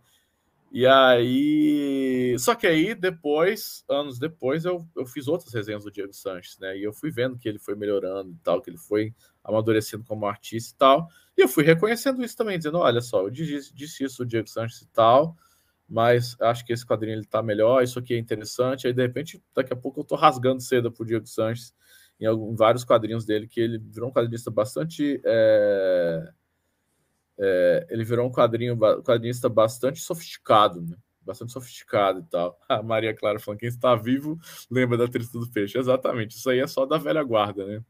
Galera da velha guarda. Eu tinha até cabelo naquela época. É, sabemos aí, como é essa sensação. É, aí, aí eu até conheci ele depois, em feiras e tal, assim, a gente meio que falou, pô, cara, não, res, tipo, respect, assim, sabe? Tipo assim, não, eu te respeito, eu acho que você é um artista bom e tal. E ele também falou, não, gosto de você. Então, foi, ficou tudo bem. O que significa que se eu lesse mais um quadrinho que eu não gostasse do Diego Santos, não quer dizer que eu não pudesse criticá-lo novamente e tal, né? No sentido de fazer uma avaliação de, desse tipo, né? Aí o Lima. Olá, é isso. A coluna Zip era veiculada para um público. No geral, não se espera que a crítica seja lida por alguém de fora dessa bolha das HQs no Brasil. Como essa diferença de recepção afeta a sua crítica? É, afeta? Afeta, afeta. O público afeta, porque a Zip eu tinha uma linha editorial que eu tinha que seguir, né? Não sei se vocês, o Liber que leu aí e tal, se já tivesse lido meu texto no raio deles, são diferentes, né, da, do da Zip. O da Zip ele tem um leadzinho, assim, né? Eu coloco lá o que, que é, do que se trata e tal, quando, onde. E ele é introdutório, né? Assim, eu não vou. Ele tinha um limite de, de, caracteres que eu podia fazer o texto, então eu não podia sair delirando igual eu faço o texto da raio laser, porque, né? Tinha uma, uma limitação de tamanho mesmo e tal, e também assim tinha uma linha editorial assim. Ele já era considerado muito cabeção para o padrão do Metrópolis, né? Tanto que acho que também isso foi um dos motivos para os caras cortarem a coluna de vez. Né, assim, ele já era considerado assim muito intelectual assim para o padrão do Metrópolis. Então, assim, é, mas é, mesmo assim eu tentava me segurar e tal. Esses dias me pediram para fazer uma crítica uh, de cinema, né, para uma rádio e tal, assim, uma crítica em áudio, assim, sabe? Mandava um áudio de três minutos de crítica e tal. Uhum. Aí eu uhum. fiz um, um, um texto sobre o Licorice Pizza do Paul Thomas Anderson. E aí eu falei, cara, se segura, né? Porque eu gosto, às vezes, de pegar pesado, às vezes eu peso a mão mesmo, assim, né? Assim, de fazer uns textos mais densos e tal. Eu falei, cara, tô falando com rádio, é um troço de áudio, que é absorvido por um público completamente geral, etc. etc. Mesmo assim, eu mostrei para alguns amigos assim, eles falaram, não, cara, você pesou a mão, você deveria ter feito a ordem assim, assado, não sei o que. Às vezes também é aquela coisa, né? Old habits die hard, né? Assim, você está acostumado a fazer esses textos pesados, tem esses vícios maneirismo acadêmico e nunca vai vai perder, né? Mas mesmo assim tem gente que gosta. Tem. O pessoal curte. Cara, eu acho que o pessoal curte, né? A linguagem mais elaborada, mais, mais rabuscada. Acho que tem um. Rabuscada que eu falo num bom sentido, né? Assim, de, de, de colocar mais densidade, né? Acho que tem, tem um público para isso, assim, sabe? Acho que tem uma galera que curte, assim.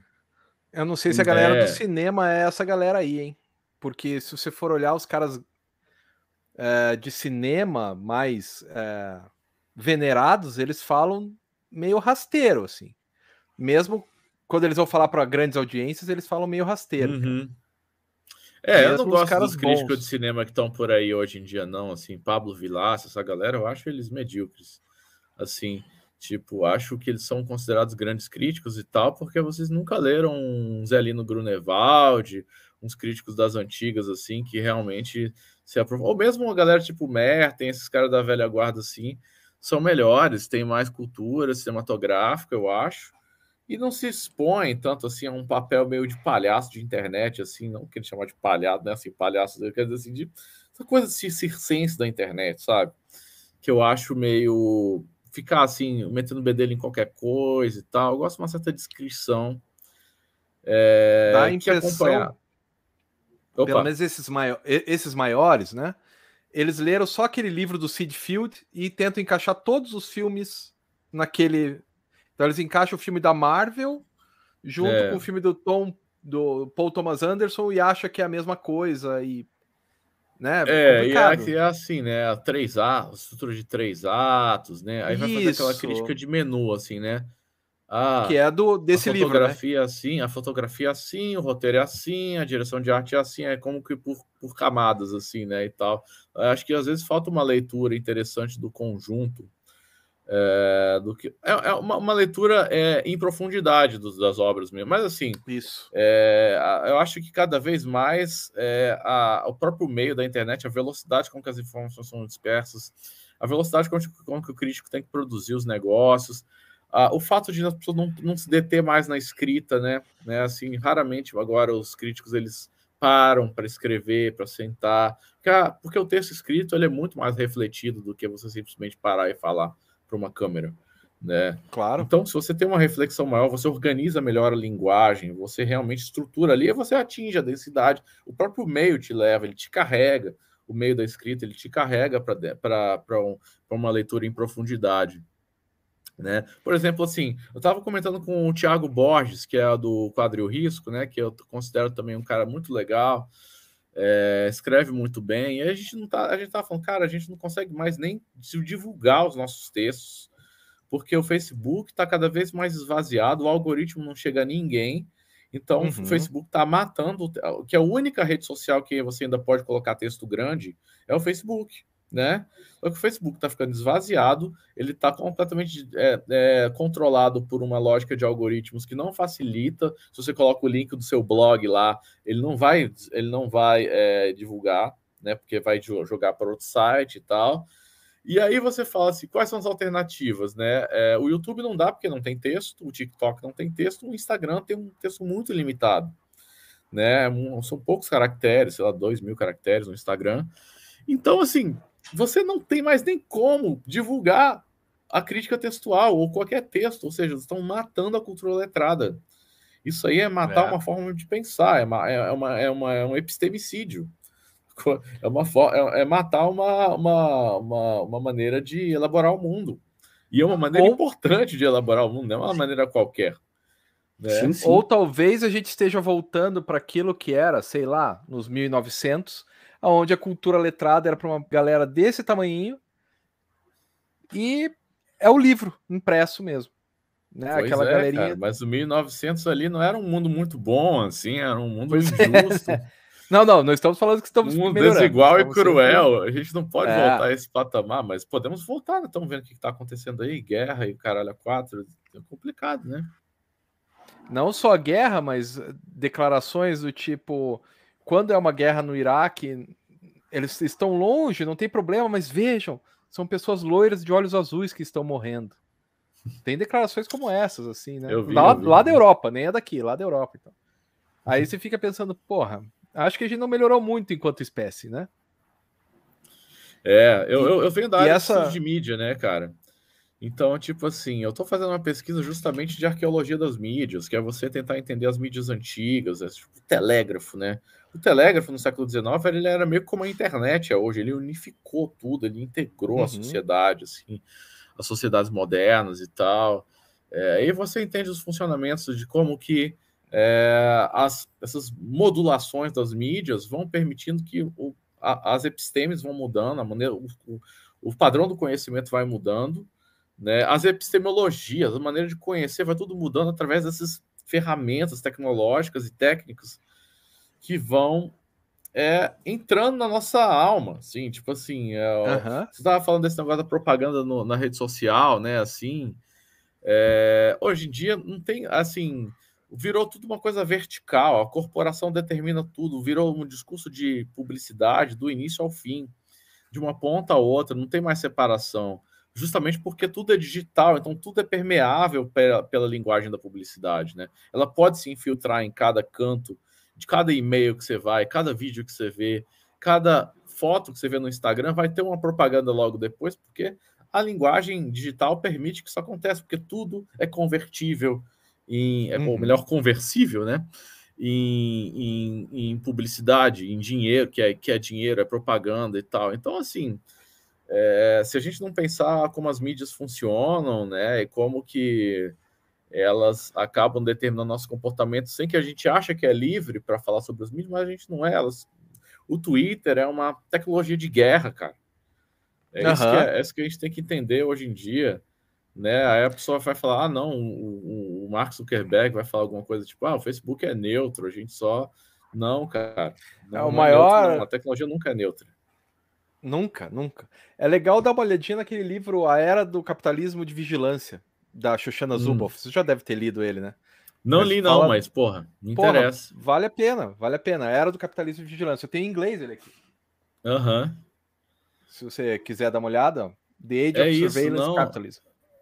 Pô, bom demais. É assim, eu, eu estudo mais do ponto de vista das mídias e não do ponto de vista da política, né? Mas tá tudo interligado, certamente. Acho que o Liber queria falar.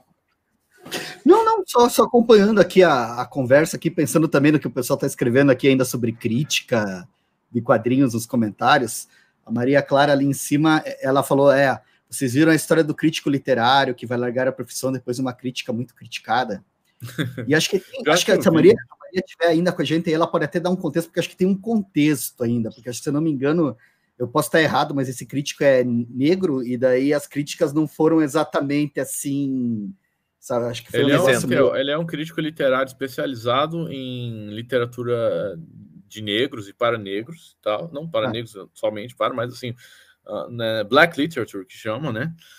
E pelo que eu vi, porque eu vi pelo link que a Maria Clara compartilhou, eu fiquei sabendo desse negócio, né? Ela compartilhou no Twitter e tal, e aí eu acho que ele aparentemente não não foi patronizing o suficiente na questão negra e tal, criticou aspectos literários, talvez, do, do livro e, e foi criticado pela comunidade e tal, assim, né? Enfim, aí a gente vai entrar nessa história de cultura de cancelamento, não sei o que, que já é também um, um outro é, problema. Bura, toca de coelho, assim, que a gente vai entrar e vai ficar falando a noite inteira, né?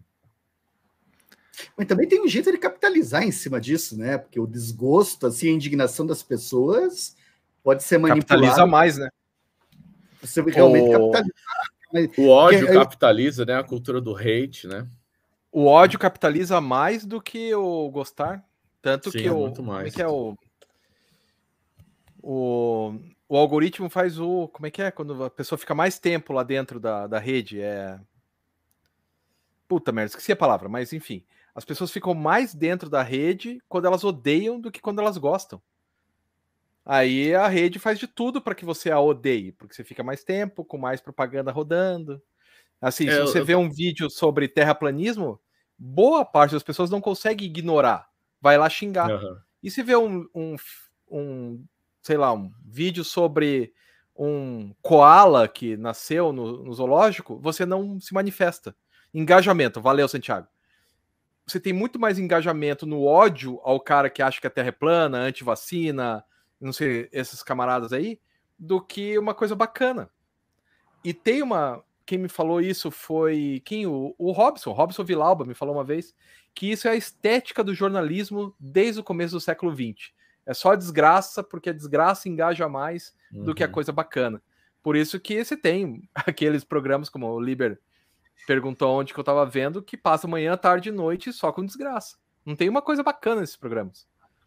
Tipo, na mesma, sei lá, na mesma favela, os caras inauguram uma escola super bacana e tem um assassinato. Os caras vão olhar o assassinato, não vão olhar a escola bacana que foi, foi feita ali. Né? Uhum.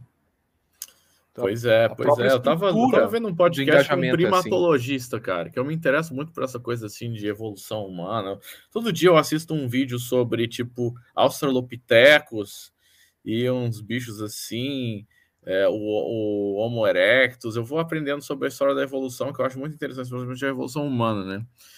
E aí eu estava vendo um podcast muito interessante com um dos maiores primatólogos do mundo, né? O cara estuda, ele, eu acho que ele é de Harvard, alguma coisa assim, estuda tipo chimpanzés, ele é especializado no estudo de chimpanzés, e ele estava explicando muito que a cultura dos chimpanzés ela é tribal, no sentido assim de que você cria alianças que podem ser desfeitas, mas que são sempre resolvidas através da guerra, né?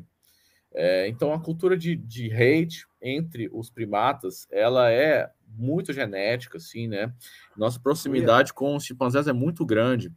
Então, assim, eles vão alimentando alianças e desfazendo e tal, baseado em alguns padrões, assim, por exemplo, de sexo, alguns padrões culturais, alguns padrões de aliança de poder, baseado em quem domina o bando e tudo mais, e criando esses, essas tribos, né? E esse processo de tribalização e retribalização entre os chimpanzés, eles são muito intensos, assim, porque assim, ele falou assim, cara, se você sai da sua, se você sai de uma tribo, é, a, o, o animal, o seu, o, o, o, seu objetivo maior vai ser se retribalizar, porque se você ficar sozinho, você está sozinho. Você vai ser atacado e você pode ser até canibalizado. Os animais fazem muito isso, ele fala assim, é porque não se divulga muito, cara, falou assim. Mas assim, a maioria dos mamíferos praticam canibalismo, porque em alguma situação de organização e, de, e reorganização social, ele é levado a ser excluído da, de uma isso. tribo, outra e tal. Ele vai falar, cara, a sociedade humana ainda tem muito disso. Ele vai falar isso assim, né? Ele fala assim: eu não, eu não me surpreendo que a organização das sociedades em geral sejam de grandes tribos ou grandes nações, né? Que ficam medindo forças através de território, poder, poder e tudo mais, que acabam. A guerra acaba sendo também uma, uma um, um extremo da diplomacia é, que é motivada por esse processo de retribalizações, né?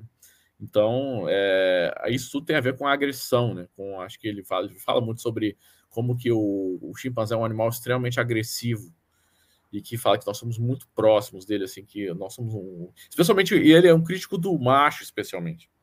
Ele fala que o macho é o, é o agressivo, né? Que, assim, o macho alfa é um grande problema evolutivo. Ele fala assim, o macho alfa, na verdade, ele leva muitas espécies a, a, a sobreviverem durante muito tempo, né? O macho alfa ele leva Porém... a espécie a terem uma... Só que assim, na, na, na, sociedade humana ele é um problema, né? Porque é, a, nós não podemos submeter a sociedade a uma ordem do macho alfa mais e tal, por, uma, por diversas razões, enfim. Lá nos chimpanzés eles vão se agredir, guerrear, brigar, é, matar, canibalizar, mas aí o que, que acontece com a gente, né? Então, assim, é, é bem interessante isso daí. Depois eu, eu mando o link para o se o Liber quiser botar no, no, no negócio do. Ah, eu, eu quero. Esqueci até o nome do cara, velho. Pô, mas deve ser divertido isso. Quer dizer, ou assustador, né? É duas horas o cara, é meio deprimente, assim. Você fala assim, cara, nós não temos mais solução, cara. Tipo assim, depois de ouvir isso, ah, assim. A parte boa é que eu sou historiador, né? Então eu não acredito em solução de forma alguma. Não... em nenhum momento da história teve uma sociedade bacana, cara. É, nenhum, é, você é. não tem registro. eu acho. Então, não se tem registros. É, então. Porque não sobrou. Se não sobrou, porque foi dizimada. Se foi dizimada, porque provavelmente algum filho da puta matou. Vai saber, né, cara? A gente não vai saber. Acho que, tem, acho que é, é que eu, eu, sempre fico meio com essa, essa ideia da visão negativa, assim, do, do, do pessimismo, porque leva para o fatalismo, né? Daí as é, coisas ah, estão sim. assim sim. e dane-se. Então é assim mesmo. É assim mesmo. A hora que você fala é assim mesmo e dá de ombro, cara, você, é, mas ele não coloca assim exatamente, não. O Lex, eu tô vendo aqui, é, no, é num podcast de um americano que chama Lex Friedman. Né? Ele é um cara meio. Eu não gosto muito do host do programa como um todo, mas esse entrevistado especificamente, ele era brilhante, cara. É, agora eu não tô achando, depois eu vou passar para vocês. Ele é um cientista mesmo, né? E tal. E, e mas ele, aí o cara fala, tá, pois é, então a agressão tem um componente importante da evolução. Ele foi, o, o host, que é o Lex Friedman, ele foi levando por um por um lugar meio obscuro, não muito interessante, assim, sabe? Tipo assim, a agressão é necessária, umas merdas assim. Aí o cara falou, não, cara, na verdade é o contrário disso, assim, a gente tem que encontrar soluções é, que não levem, que, que levem evolutivamente, geneticamente, a gente não passar esse gene de agressão para frente e tal, né? Porque o geneticista pensa em termos de genética, né, cara? é, uhum. biólogo, pensa em termos de genética, não tem como a gente pensar de outra, eles pensarem de outra forma. Então ele vai colocar essas coisas dentro desses patamares assim, vai falar, não, cara, tem solução sim, é difícil, né? Mas assim, tem que chegar a alguns acordos e tal, né? Sim. Eu acho que a gente é, foi muito porque... longe, né? Não, mas tudo faz parte, né, cara? A gente fica estudando em mídias e cultura, né, cara? É, é. tudo se relaciona, né, bicho? Tá tudo, tudo, essa, essa questão das violências. A gente vai falar, eu não sei, um papo que sempre me vem nessas horas é aquela, a gente tá falando de um ponto de vista crítico, né? Você vai analisar uma história em quadrinho, uma obra qualquer, você vê várias contexto, vê onde é que tá circulando a obra, vê quem é que fez, etc. E ainda hoje tem gente que vem e fala: não, não, não pode misturar política com história em quadrinho. Uma coisa é uma coisa, outra coisa é outra coisa. Não, o quadrinho ele, ele, é. ele tá dentro de, um, uma cápsula isolada, ele é puro, ele não tem ideologia, ah, essa coisa do, do super-herói que bate no bandido é aquilo mesmo, é puro, existe é. o mal absoluto e o bem. Sei lá, cara, tem umas coisas aí que. Tá, mas mudando um pouco. É porque aí é isso aí. Rumo. Hum. Opa. É, porque senão. Fala, Rodrigo. Cara, porque assim, a gente sabe muito como que é quadrinhos dos Estados Unidos, a gente sabe como que é na França, a gente sabe como é no Brasil, mas como que é na Inglaterra? Tem quadrinho pra cacete, já que você é nosso correspondente especial na Inglaterra, Ciro Inácio. É, como que funciona Cara, aí? Tem bastante quadrinhos ou é só o que é importado dos Estados Unidos por causa da língua? Tem muita coisa importada, eles leem muito quadrinho americano e tal, mas assim, eles têm uma tradição rica, né? Assim, é... dos anos 70, principalmente, né? desde os anos 60 eles têm uns quadrinhos tipo Dan Dare, daquelas revistas. Cara, agora não vou lembrar. Warrior. Warrior. Warrior, acho que já é dos anos 70, né? Mas eles têm umas Isso. ainda mais antigas. É... Eagle, né? A revista Eagle, que eu acho que era dos anos 60, desde os anos 30, 40, eles têm quadrinhos aqui. Quadrinho mesmo, Regibi, né?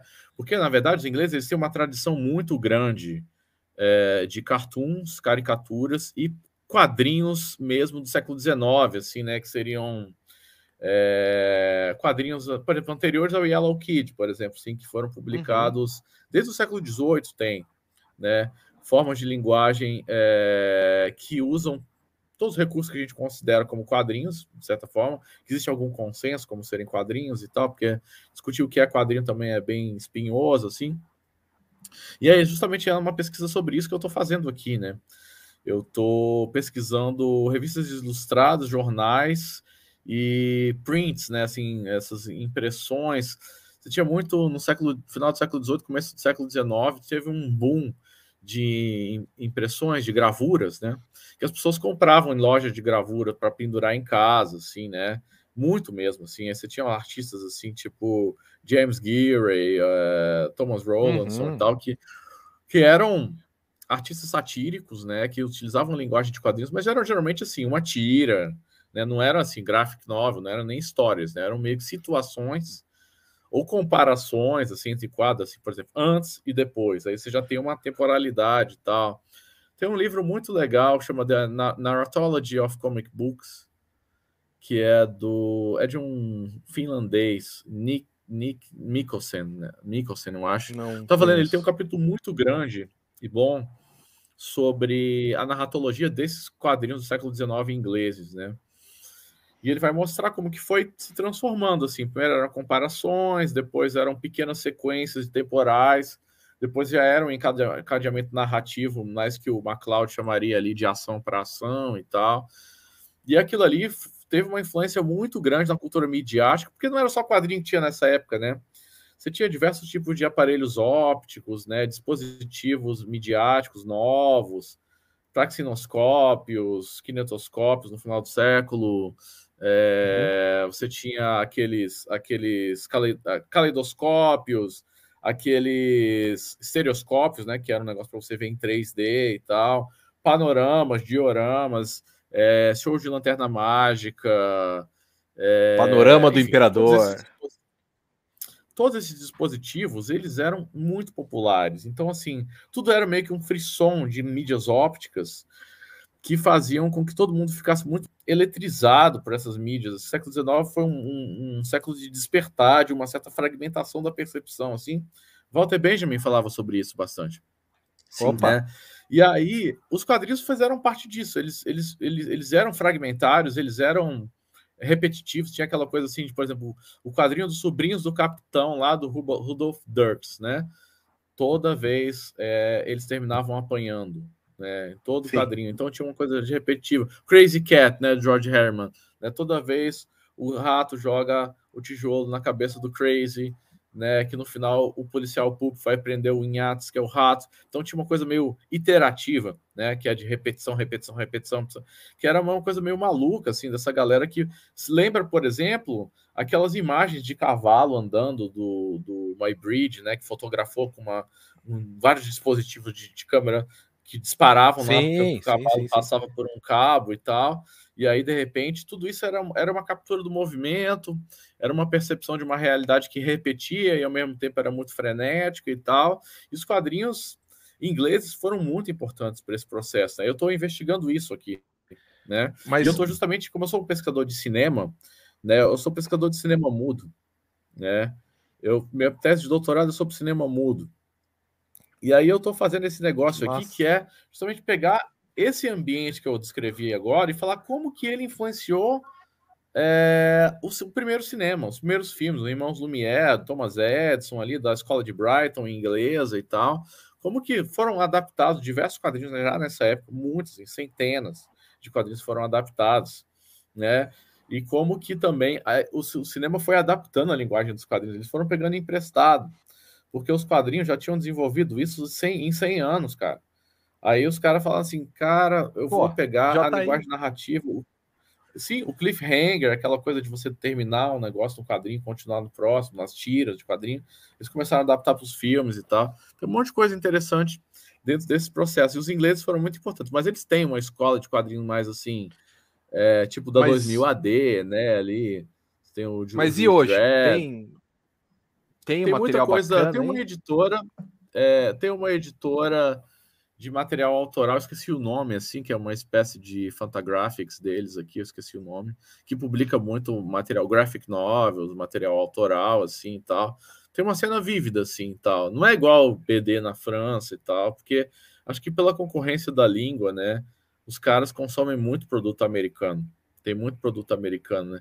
Inclusive, eu estava lendo um texto sobre a história do cinema em inglês, né? E eles são meio que meio. Eles têm meio que autoestima baixa, assim, né? Porque o cinema inglês não é o cinema francês, não é o cinema italiano, né? Não tem aquela escola poderosa, super personalizada de cinema. É um cinema operário, assim, muito documentário e tal. É interessante pra caramba. Mas eles falam, pô, cara, a gente sempre teve que concorrer direto com os americanos, né? Porque os caras chegavam falando a nossa própria língua aqui, né? Colocando os filmes deles. Era um pouco isso, assim, né? Tem uma pergunta e aí, aqui nesse, do. Nesse bolo louco. Ó, o Christian fez essa pergunta falando, aí, cara. Falando sobre HQ, você poderia citar um quadrinho, um autor que você considera superestimados, um autor, autor que você gostaria de ver publicado no Brasil? É, superestimado. A gente fez um episódio desse no, no Lasercast, né? Eu falei do, do, do Piada Mortal do Alan Moore, né? Mas eu sempre a gente considerou que era meio que bater em cachorro morto, porque muita gente já não gosta desse gibi de qualquer forma, né? Considera um gibi superestimado do Alan Moore e tal. É... Autor superestimado, deixa eu ver. Uh, eu, eu vou, vou, começar pelo que eu acho que você poderia ser publicado, que eu acho que é o Fred, né? Que é o, o, aquele, aquele quadrinista do. Cara, qual é o nome do quadrinho? É o. Ai, meu Deus, agora, agora eu esqueci aqui. Deixa, eu, deixa eu, eu, vou, eu vou colar no Google aqui. Cola no Google, cara. Essa é uma das vantagens do digital. Isso. É, é, o Pedro Brandt, que deve estar vendo aí, certamente falaria de. de, de... É o Filemon, né? Filemon. É um quadrinho sensacional de infanto-juvenil publicado desde os anos 60, eu acho. E ele é um quadrinho delirante, bem surrealista, né? É, parece um pouco com essa, essa atriz, essa atriz, essa autora meio surrealista que vai ser publicada pela, pela é, Comic Zone agora, também é, esqueci o nome dela. É o Álvaro falou aqui, o Filemon, né? Filemon é muito bom, assim, ele, ele é para criança, mas ele é, ele explora muito a linguagem, ele, ele, ele, leva muito adiante, assim, é como um pouco como o Little Nemo do Winsor McKay, né? Sim. É, ele tem ali um aspecto onírico, subversivo, que vai na linguagem. Eu gosto muito de coisas assim que é de derreter o cérebro. Assim. Eu gosto muito de Moebius, de Little, é, Winsor McKay, de Druyer, esses artistas que, que realmente são fritos, assim, sabe? E eu acho que o Filemon, dentro de um contexto infanto-juvenil, ele é assim. E eu acho que valeria a pena publicar no Brasil. Acho que valeria a pena. Né? O Alexandre Link, que tem o canal lá Quadrinho da Sarjeta, ele já, ele já recomendou também que publicassem esse, esse, esse quadrinho. Agora, superestimado, eu, eu assim, eu, eu geralmente eu considero obras, uh, obras muito canônicas de super-herói um pouco superestimadas, assim, né? Apesar de, assim, é meio difícil falar disso, porque são meio que vacas sagradas, assim, mas não me, não me interessa tanto, assim, o trabalho do Alan Moore, por exemplo, assim. Não sou um grande fã, mas é mais assim, não porque eu acho que o Alan Moore não seja genial porque ele é dentro do, do, do métier dele. Eu acho ele genial. Eu acho que ele é um cara que subverteu o gênero super-herói de uma maneira que ninguém jamais conseguiu fazer. Mas o problema é que, assim, mesmo na, na subversão, super-herói não é um gênero que, que me, uhum. me fascina muito, né? Agora, então, por exemplo, assim, você vai ler o. Oh, V de Vingança, por exemplo, é, é, é, um, é um quadrinho que que eu não. É um quadrinho em inglês, né? Um quadrinho bem em inglês, acho que foi publicado ali na, não sei qual, na Warren, algumas revistas antigas, assim. E não é um dos quadrinhos que me impressiona muito assim. Como Filemon me encanta, por exemplo, né? Assim, é, como, por exemplo, Asterix me encanta, ou assim, eu, eu gosto de, de. Eu gosto do aspecto mais lúdico, assim, não dessa coisa meio séria e, e meio. É, é, é tipo é, green, né? Como o pessoal fala aqui, tipo, é, muito soturno, assim, sabe? É, é, eu, eu, não gosto muito disso, eu gosto de coisas mais alegres, assim, sabe? Tem uma pergunta legal aqui do Sartre também, cara. Tem algum quadrinista brasileiro, quadrinho brasileiro que chega na Inglaterra? Talvez o Quintanilha, mas quem mais? Eu não sei nem se o Quintanilha foi publicado aqui, cara. Eu teria que, eu teria que verificar. Eu nunca vi vendendo, assim, mas eu acho, eu acho que o Marcelo de Salete foi publicado, né? O, o, o Cumbi. Cumbi foi publicado. O Angola Janga também foi publicado recentemente, eu acho. Eu não sei se por uma editora americana, aí eu não sei, porque eu sou muito ruim de lembrar quem é a editora que publicou o quê, não sei o quê. Mas eu acho que o de Salete chegou assim. O Quintanilha, não sei. O Quintanilha está publicado em francês, né? Ele está saindo em francês, mais... ele está ele tá concorrendo ao prêmio Anguleme esse ano e tal, é, de melhor álbum e tal. Assim, nós estamos torcendo por ele aí. Mas o, o e mais alguém, chegou. cara? Além do Salete, um possível cara, mais alguém? Recente, assim, eu não tô lembrando, não tô lembrando que eu não, eu não vi assim no, vendendo assim na, na livraria assim. Mas eu moro em Oxford, né? Oxford é uma cidade muito pequena não tem umas livrarias gigantes assim e tal, que nem tem em Londres, por exemplo. Mas é, eu não lembro muito de. Então, meus, meus amigos da Raio Laser, com certeza eles saberiam responder isso com mais. É... Oh, Propriedade. O que o Clayton, Clayton Jr. publicou na Inglaterra. Mas é um mercado um pouco fechado, assim, por exemplo, o Asterix está sendo republicado em inglês agora, depois de ficar décadas sem publicar e tal. Oh. Morro da Favela do André Diniz? Isso. É, eu não sei. Pois é, pouca coisa, né? Também que a gente está meio que tentando pescar, assim. Eu sei que o Dá para contar 10, né? O Angola Janga estão saindo e o de Salete está tá muito bem, né? Também são quadrinhos muito, muito bons. Então, acho que é justo. Tem a pergunta aqui do Ivan, que ele está perguntando, já que você não gosta muito do Alan Moore mesmo, é, do que, que você gosta dele? Já que você não gosta, do que, que você gosta? Eu gosto do Monstro do Pântano. Eu acho o Monstro do Pântano uma obra genial. É sem dúvida o meu favorito do Alan Moore, porque, cara, ele tem uma, uma ele, ele tem um, um approach assim existencialista que realmente é uma coisa que, que é de, de te inverter completamente, porque ele é uma inversão existencial, o princípio uhum. do Monstro do Pântano como um todo, né? Aquela história mesmo da lição de anatomia que está no primeiro encadernado e tal ela, ela, ela realmente é capaz de, de, de, mudar suas premissas sobre o que, que é um ser. Né? Então tem uma coisa meio heideggeriana assim no, no, no, verdade, devir, verdade. né? É um devir. O, o ser ali para aquela criatura é um devir, é uma coisa que ele não é, ele vai alcançar ser, ele, né, e tal. E vai lembrando umas teorias contemporâneas assim da filosofia do devir vegetal e tal. Até converso muito isso com o, o Rafa é, o Rafael do, do, do, Formiga Elétrica, que é meu amigo, é, e a gente já estava pensando em uma vez falar um pouco sobre devir vegetal no Monstro do Pântano do Alan Moore. Eu acho que ele estava muito bem elaborado ali, sabe? É, e, a, e, a, história continua também de uma maneira cada vez mais é, ousada, né? Selvagem, assim. Eu acho que no Watchmen, o Alan Moore ele é genial por conta de todo esse não só por conta da subversão que ele faz ao gênero, é, como eu sempre falo, né, a crítica final ao quadrinho do super-herói que deveria arrematar o quadrinho do super-herói, é o, quadrinho do super-herói, mas que criou toda uma nova geração de quadrinhos de super-heróis ruins que derivam do Watchmen. Porém, E o Watchman também é formalmente genial, né? Assim, aquela coisa da simetria e tal, as citações que ele faz, assim, a arte do Dave Gibbons também é, é, é, é muito, é bastante adequada para o tipo de narrativa que ele quer contar e tal. Mas assim, eu acho frio, eu acho um pouco frio, né? Eu acho o Watchman um quadrinho muito cerebral, né? Enquanto que o Monstro do Pântano ali tem uma visceralidade, né? Literalmente, assim, o personagem é uhum. é feito com uns vísceras vegetais, uns, uns órgãos, umas coisas assim, que ali tem uma estranheza, tem um, tem um, tem uma coisa alienígena, uma alteridade absoluta ali que eu acho encantadora no Monstro do Pântano e esse é o meu meu quadrinho favorito do Alan Moore, certamente. Assim, falando assim, gente, eu acho o Alan Moore, eu respeito o Alan Moore totalmente, assim, mas eu, assim, se você for, for colocar assim, você prefere é, você prefere o Alan Hugo Moore Pratt, é, o Hugo Pratt ou o Alan Moore? Eu vou falar que eu prefiro o Hugo Pratt, entendeu?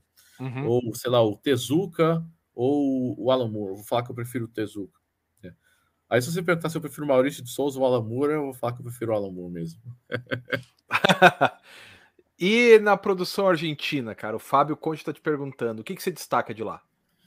Ah, com certeza o Osterheld, né, cara? O Osterheld, para mim, ele é o melhor é roteirista melhor. de quadrinhos de todos os tempos. Ele é o melhor roteirista. Ele é o Borges dos quadrinhos, né, e tal. E, e o cara, ele pega umas premissas completamente nada a ver e você fica magnetizado e não consegue largar até terminar, né? Impressionante o que ele consegue fazer. Exato, eu gosto muito dele, né? O trabalho dele com o Hugo Pratt é bom, com o Brecht, né? Com é, Solano Lopes, ele é muito bom, né? Assim, ele faz os desenhos renderem, mesmo que o bicho escrevia uns quadrinhos, umas revistinhas, assim, gente, de coisa para criança, Mister X, Hora Zero, não sei o que, que eram coisas semanais ou então quinzenais que eram só lidas para guri, assim, sabe?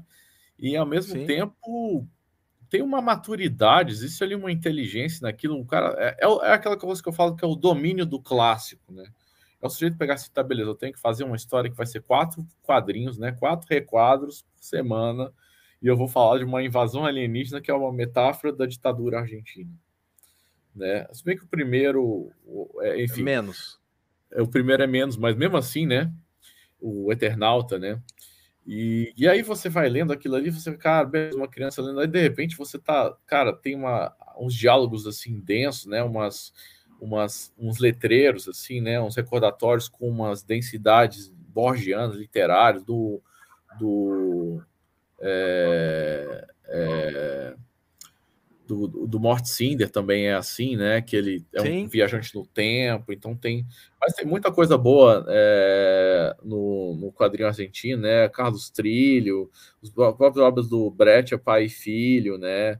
É, o Comic Zone está publicando um monte de coisa interessante.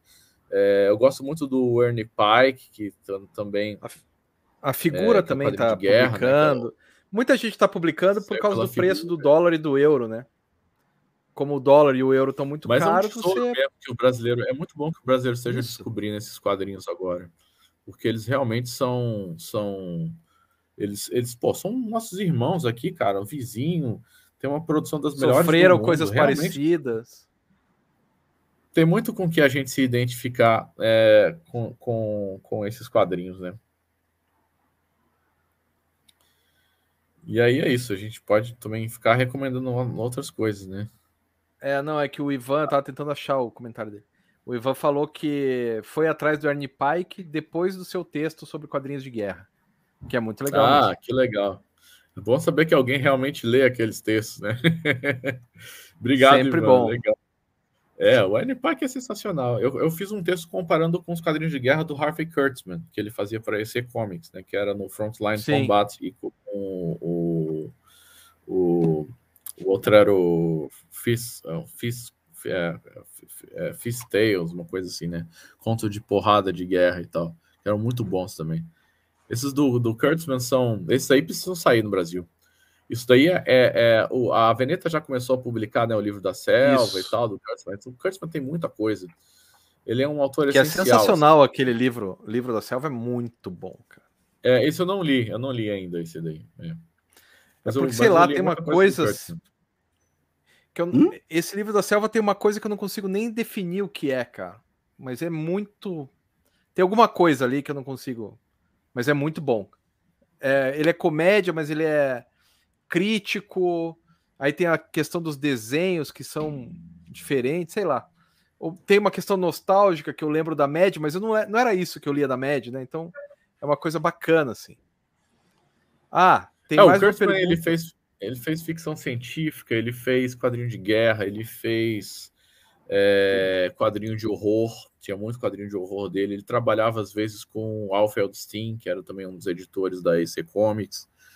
É, esses caras, eles arrebentavam nessas histórias. Esse daí é um material que precisava ser republicado eu acho, umas coletâneas. Mas parece que vai sair, né? O Corpse on Indian, que é um classicaço do, do Kurtzman, vai sair pela Veneta. É, isso é tomara, sensacional. tomara. Coletânea. A Veneta sempre aposta em umas coisas certas. Ó, o Sartre está perguntando se existe um mercado decente com uma boa remuneração e tal para quadrinistas na Inglaterra. Cara, eu não estou muito ciente disso, eu estou mais dentro de uma pesquisa especificamente acadêmica aqui. Eu não estou muito pesquisando no mercado de quadrinhos na Inglaterra, né? As impressões que eu tenho são mais de ir nas lojas, conversar com algumas pessoas e tal. Mas a sensação que eu tenho é que é, não é muito grande, não. Assim, apesar de ter lá, né? Assim, você vai em Londres, tem algumas lojas grandes de quadrinhos, que é aquela Forbidden Planet, né? Que é uma, uhum. uma loja de uns três andares de quadrinhos, assim. E quadrinho cultura pop, boneco, essas coisas, né? Tem muita coisa lá, mas assim, tem muito mangá que está entrando aqui também. Então, o mangá ele tem uma infiltração muito grande na, Euro, na Europa, nos países europeus, como é no Brasil, como é nos Estados Unidos e tal é realmente uma, um fenômeno inigualável, né? Mas eu não tenho, eu tenho a impressão de que quadrinista aqui é quase igual assim no Brasil, sabe? Tipo assim, é difícil, é duro ser quadrinista. Uns é heróis, assim. Não, porque não é um mercado que você é contratado para fazer constantemente. Assim, essas revistas antigas, Warren, DC. 2000 AD ainda existe, né? Mas essas antigas, tipo Eagle, não sei o quê, que eram muito populares, né? Eles faziam uns coletâneas uns almanacs no final do ano que viraram raros hoje, assim, que era pessoal comprava no Natal, aí tinha edição especial só de, do dezembro, que era coletando de um monte de gibi de aventura, de guerra, de aviação, de espaço e tal. Que era, do, era meio coisa de menino, né? Assim, o, o quadrinho inglês ele é muito, muito masculino. Não que o resto do mundo hum. não seja, mas ele é muito assim, coisa de violência, assim, futuros distópicos heróis de guerra, é, aviação, assim, tem muito esse imaginário que era, era muito masculino, assim, né?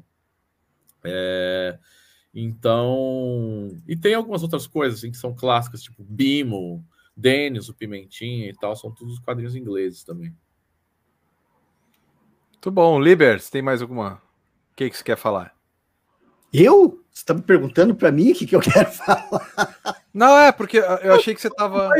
Conversa. Não, não, eu tô acompanhando a conversa, cara. Ah, a gente tá. tá. falando dos títulos, acho que é legal. É... Primeiro que já deu até aqui a nossa uma hora e quarenta, né? Aqui de, de, de é, então, e a gente tem que Falamos dar um tempo demais. pro Ciro fazer o jabá dele, né, cara? Sim. Ah, tudo bem. É, não, então, pessoal, Primeiro, assim, agradecer enormemente por poder conversar com vocês. Acho que o papo foi legal. Desculpa se eu falei demais, eu falo demais. Ótimo. É... Não, eu sou, sou eloquente, falo bastante, mas é, foi bom, um, um, prazer estar aqui no Kitnet HQ. E, enfim, o, o Zip, se vocês se interessarem, o livro ele pode ser encontrado é, nessas livrarias que eu falei, na Amazon, é, na Marte, que é a livraria, é M Marte, é M Marte, né? Tem o, se vocês depois procurarem na internet no Google, vocês, vocês, vocês oh, o Márcio Júnior entrou aqui, justamente o Márcio Júnior, Mas... é o editor aí da Marte, né? O livro está à venda na Marte, está à venda na Ugra, tá? Em São Paulo, inclusive eles vendem online. Está à venda na livraria do Otto. O Pedro me deu a cola aqui, eu vou dar o endereço, tá? Deixa eu só achar aqui, que é em Brasília. É... Estamos no Instagram e no Face, é Otto Livraria, OTO Livraria, eles enviam pelo correio, tá? A Marte também envia pelo correio. E tá também na livraria Circulares, em Brasília, e na livraria e na loja de discos Marcondes Company, tá? Que é de produto, tem livros, tem produtos vintage, essas coisas assim e tal. É, vocês também encontram um livro lá, tá? Eu sou editor do Raio Laser, né? Que é o www.raiolaser.net. E também a gente tem o nosso podcast, o Lasercast, que sai uh, quinzenalmente às segundas-feiras, e aí a galera debate nesse, nesse tom aqui que a gente está debatendo as coisas aqui hoje.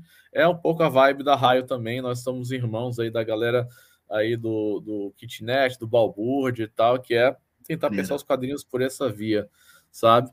É, e, aí, e, e, aí eu vou, vou, convidar vocês a assistirem talvez o, o, nosso documentário de 10 anos da Raio Laser, que está no nosso canal no YouTube, caso alguém se interesse em saber nossa história e tudo mais. E é, nós vamos fazer uma cobertura de Anguleme, né? Então eu e o Bruno Porto, que é membro da Raio, vamos estar em Anguleme a partir aí do meados de março, é, é, lá na França para fazer uma cobertura é, quase que diária, de, na verdade diária de Angoulême, a partir, é, junto com o canal Eurocomics do, do PH, tá? Então é isso aí que se quiserem fuçar na internet, achar essas coisas todas aí, é um prazer receber todo mundo, agradeço demais o pessoal que assistiu, comentou e o papo foi bom. Obrigado demais, Liber e Rodrigo. Obrigado a você, Ciro. Obrigado pela presença e pelas boas ideias e pelo livro, cara principalmente. um dia eu pego lá na casa do Liber, que eu nem conhecia a casa do Liber ainda. Um dia eu pego lá e leio. É isso, então, galera, muito obrigado por terem participado. como vocês sabem, o Ciro tá falando lá da Inglaterra e o fuso horário é outro, e o cara já tá com soninho, já quer colocar o, o, o gorrinho para ir dormir, né? Porque lá também, além de tudo, tá inverno, né? Tá inverno, já tá frio e tá de noite lá. Então, obrigado a todo mundo. Melhor que esse calor pegajoso que a gente tá aqui, cara. É verdade. Um calor pegajoso. Então, tchau, Ciro. Tchau, líder. Tchau, gente. Obrigado. Adiós.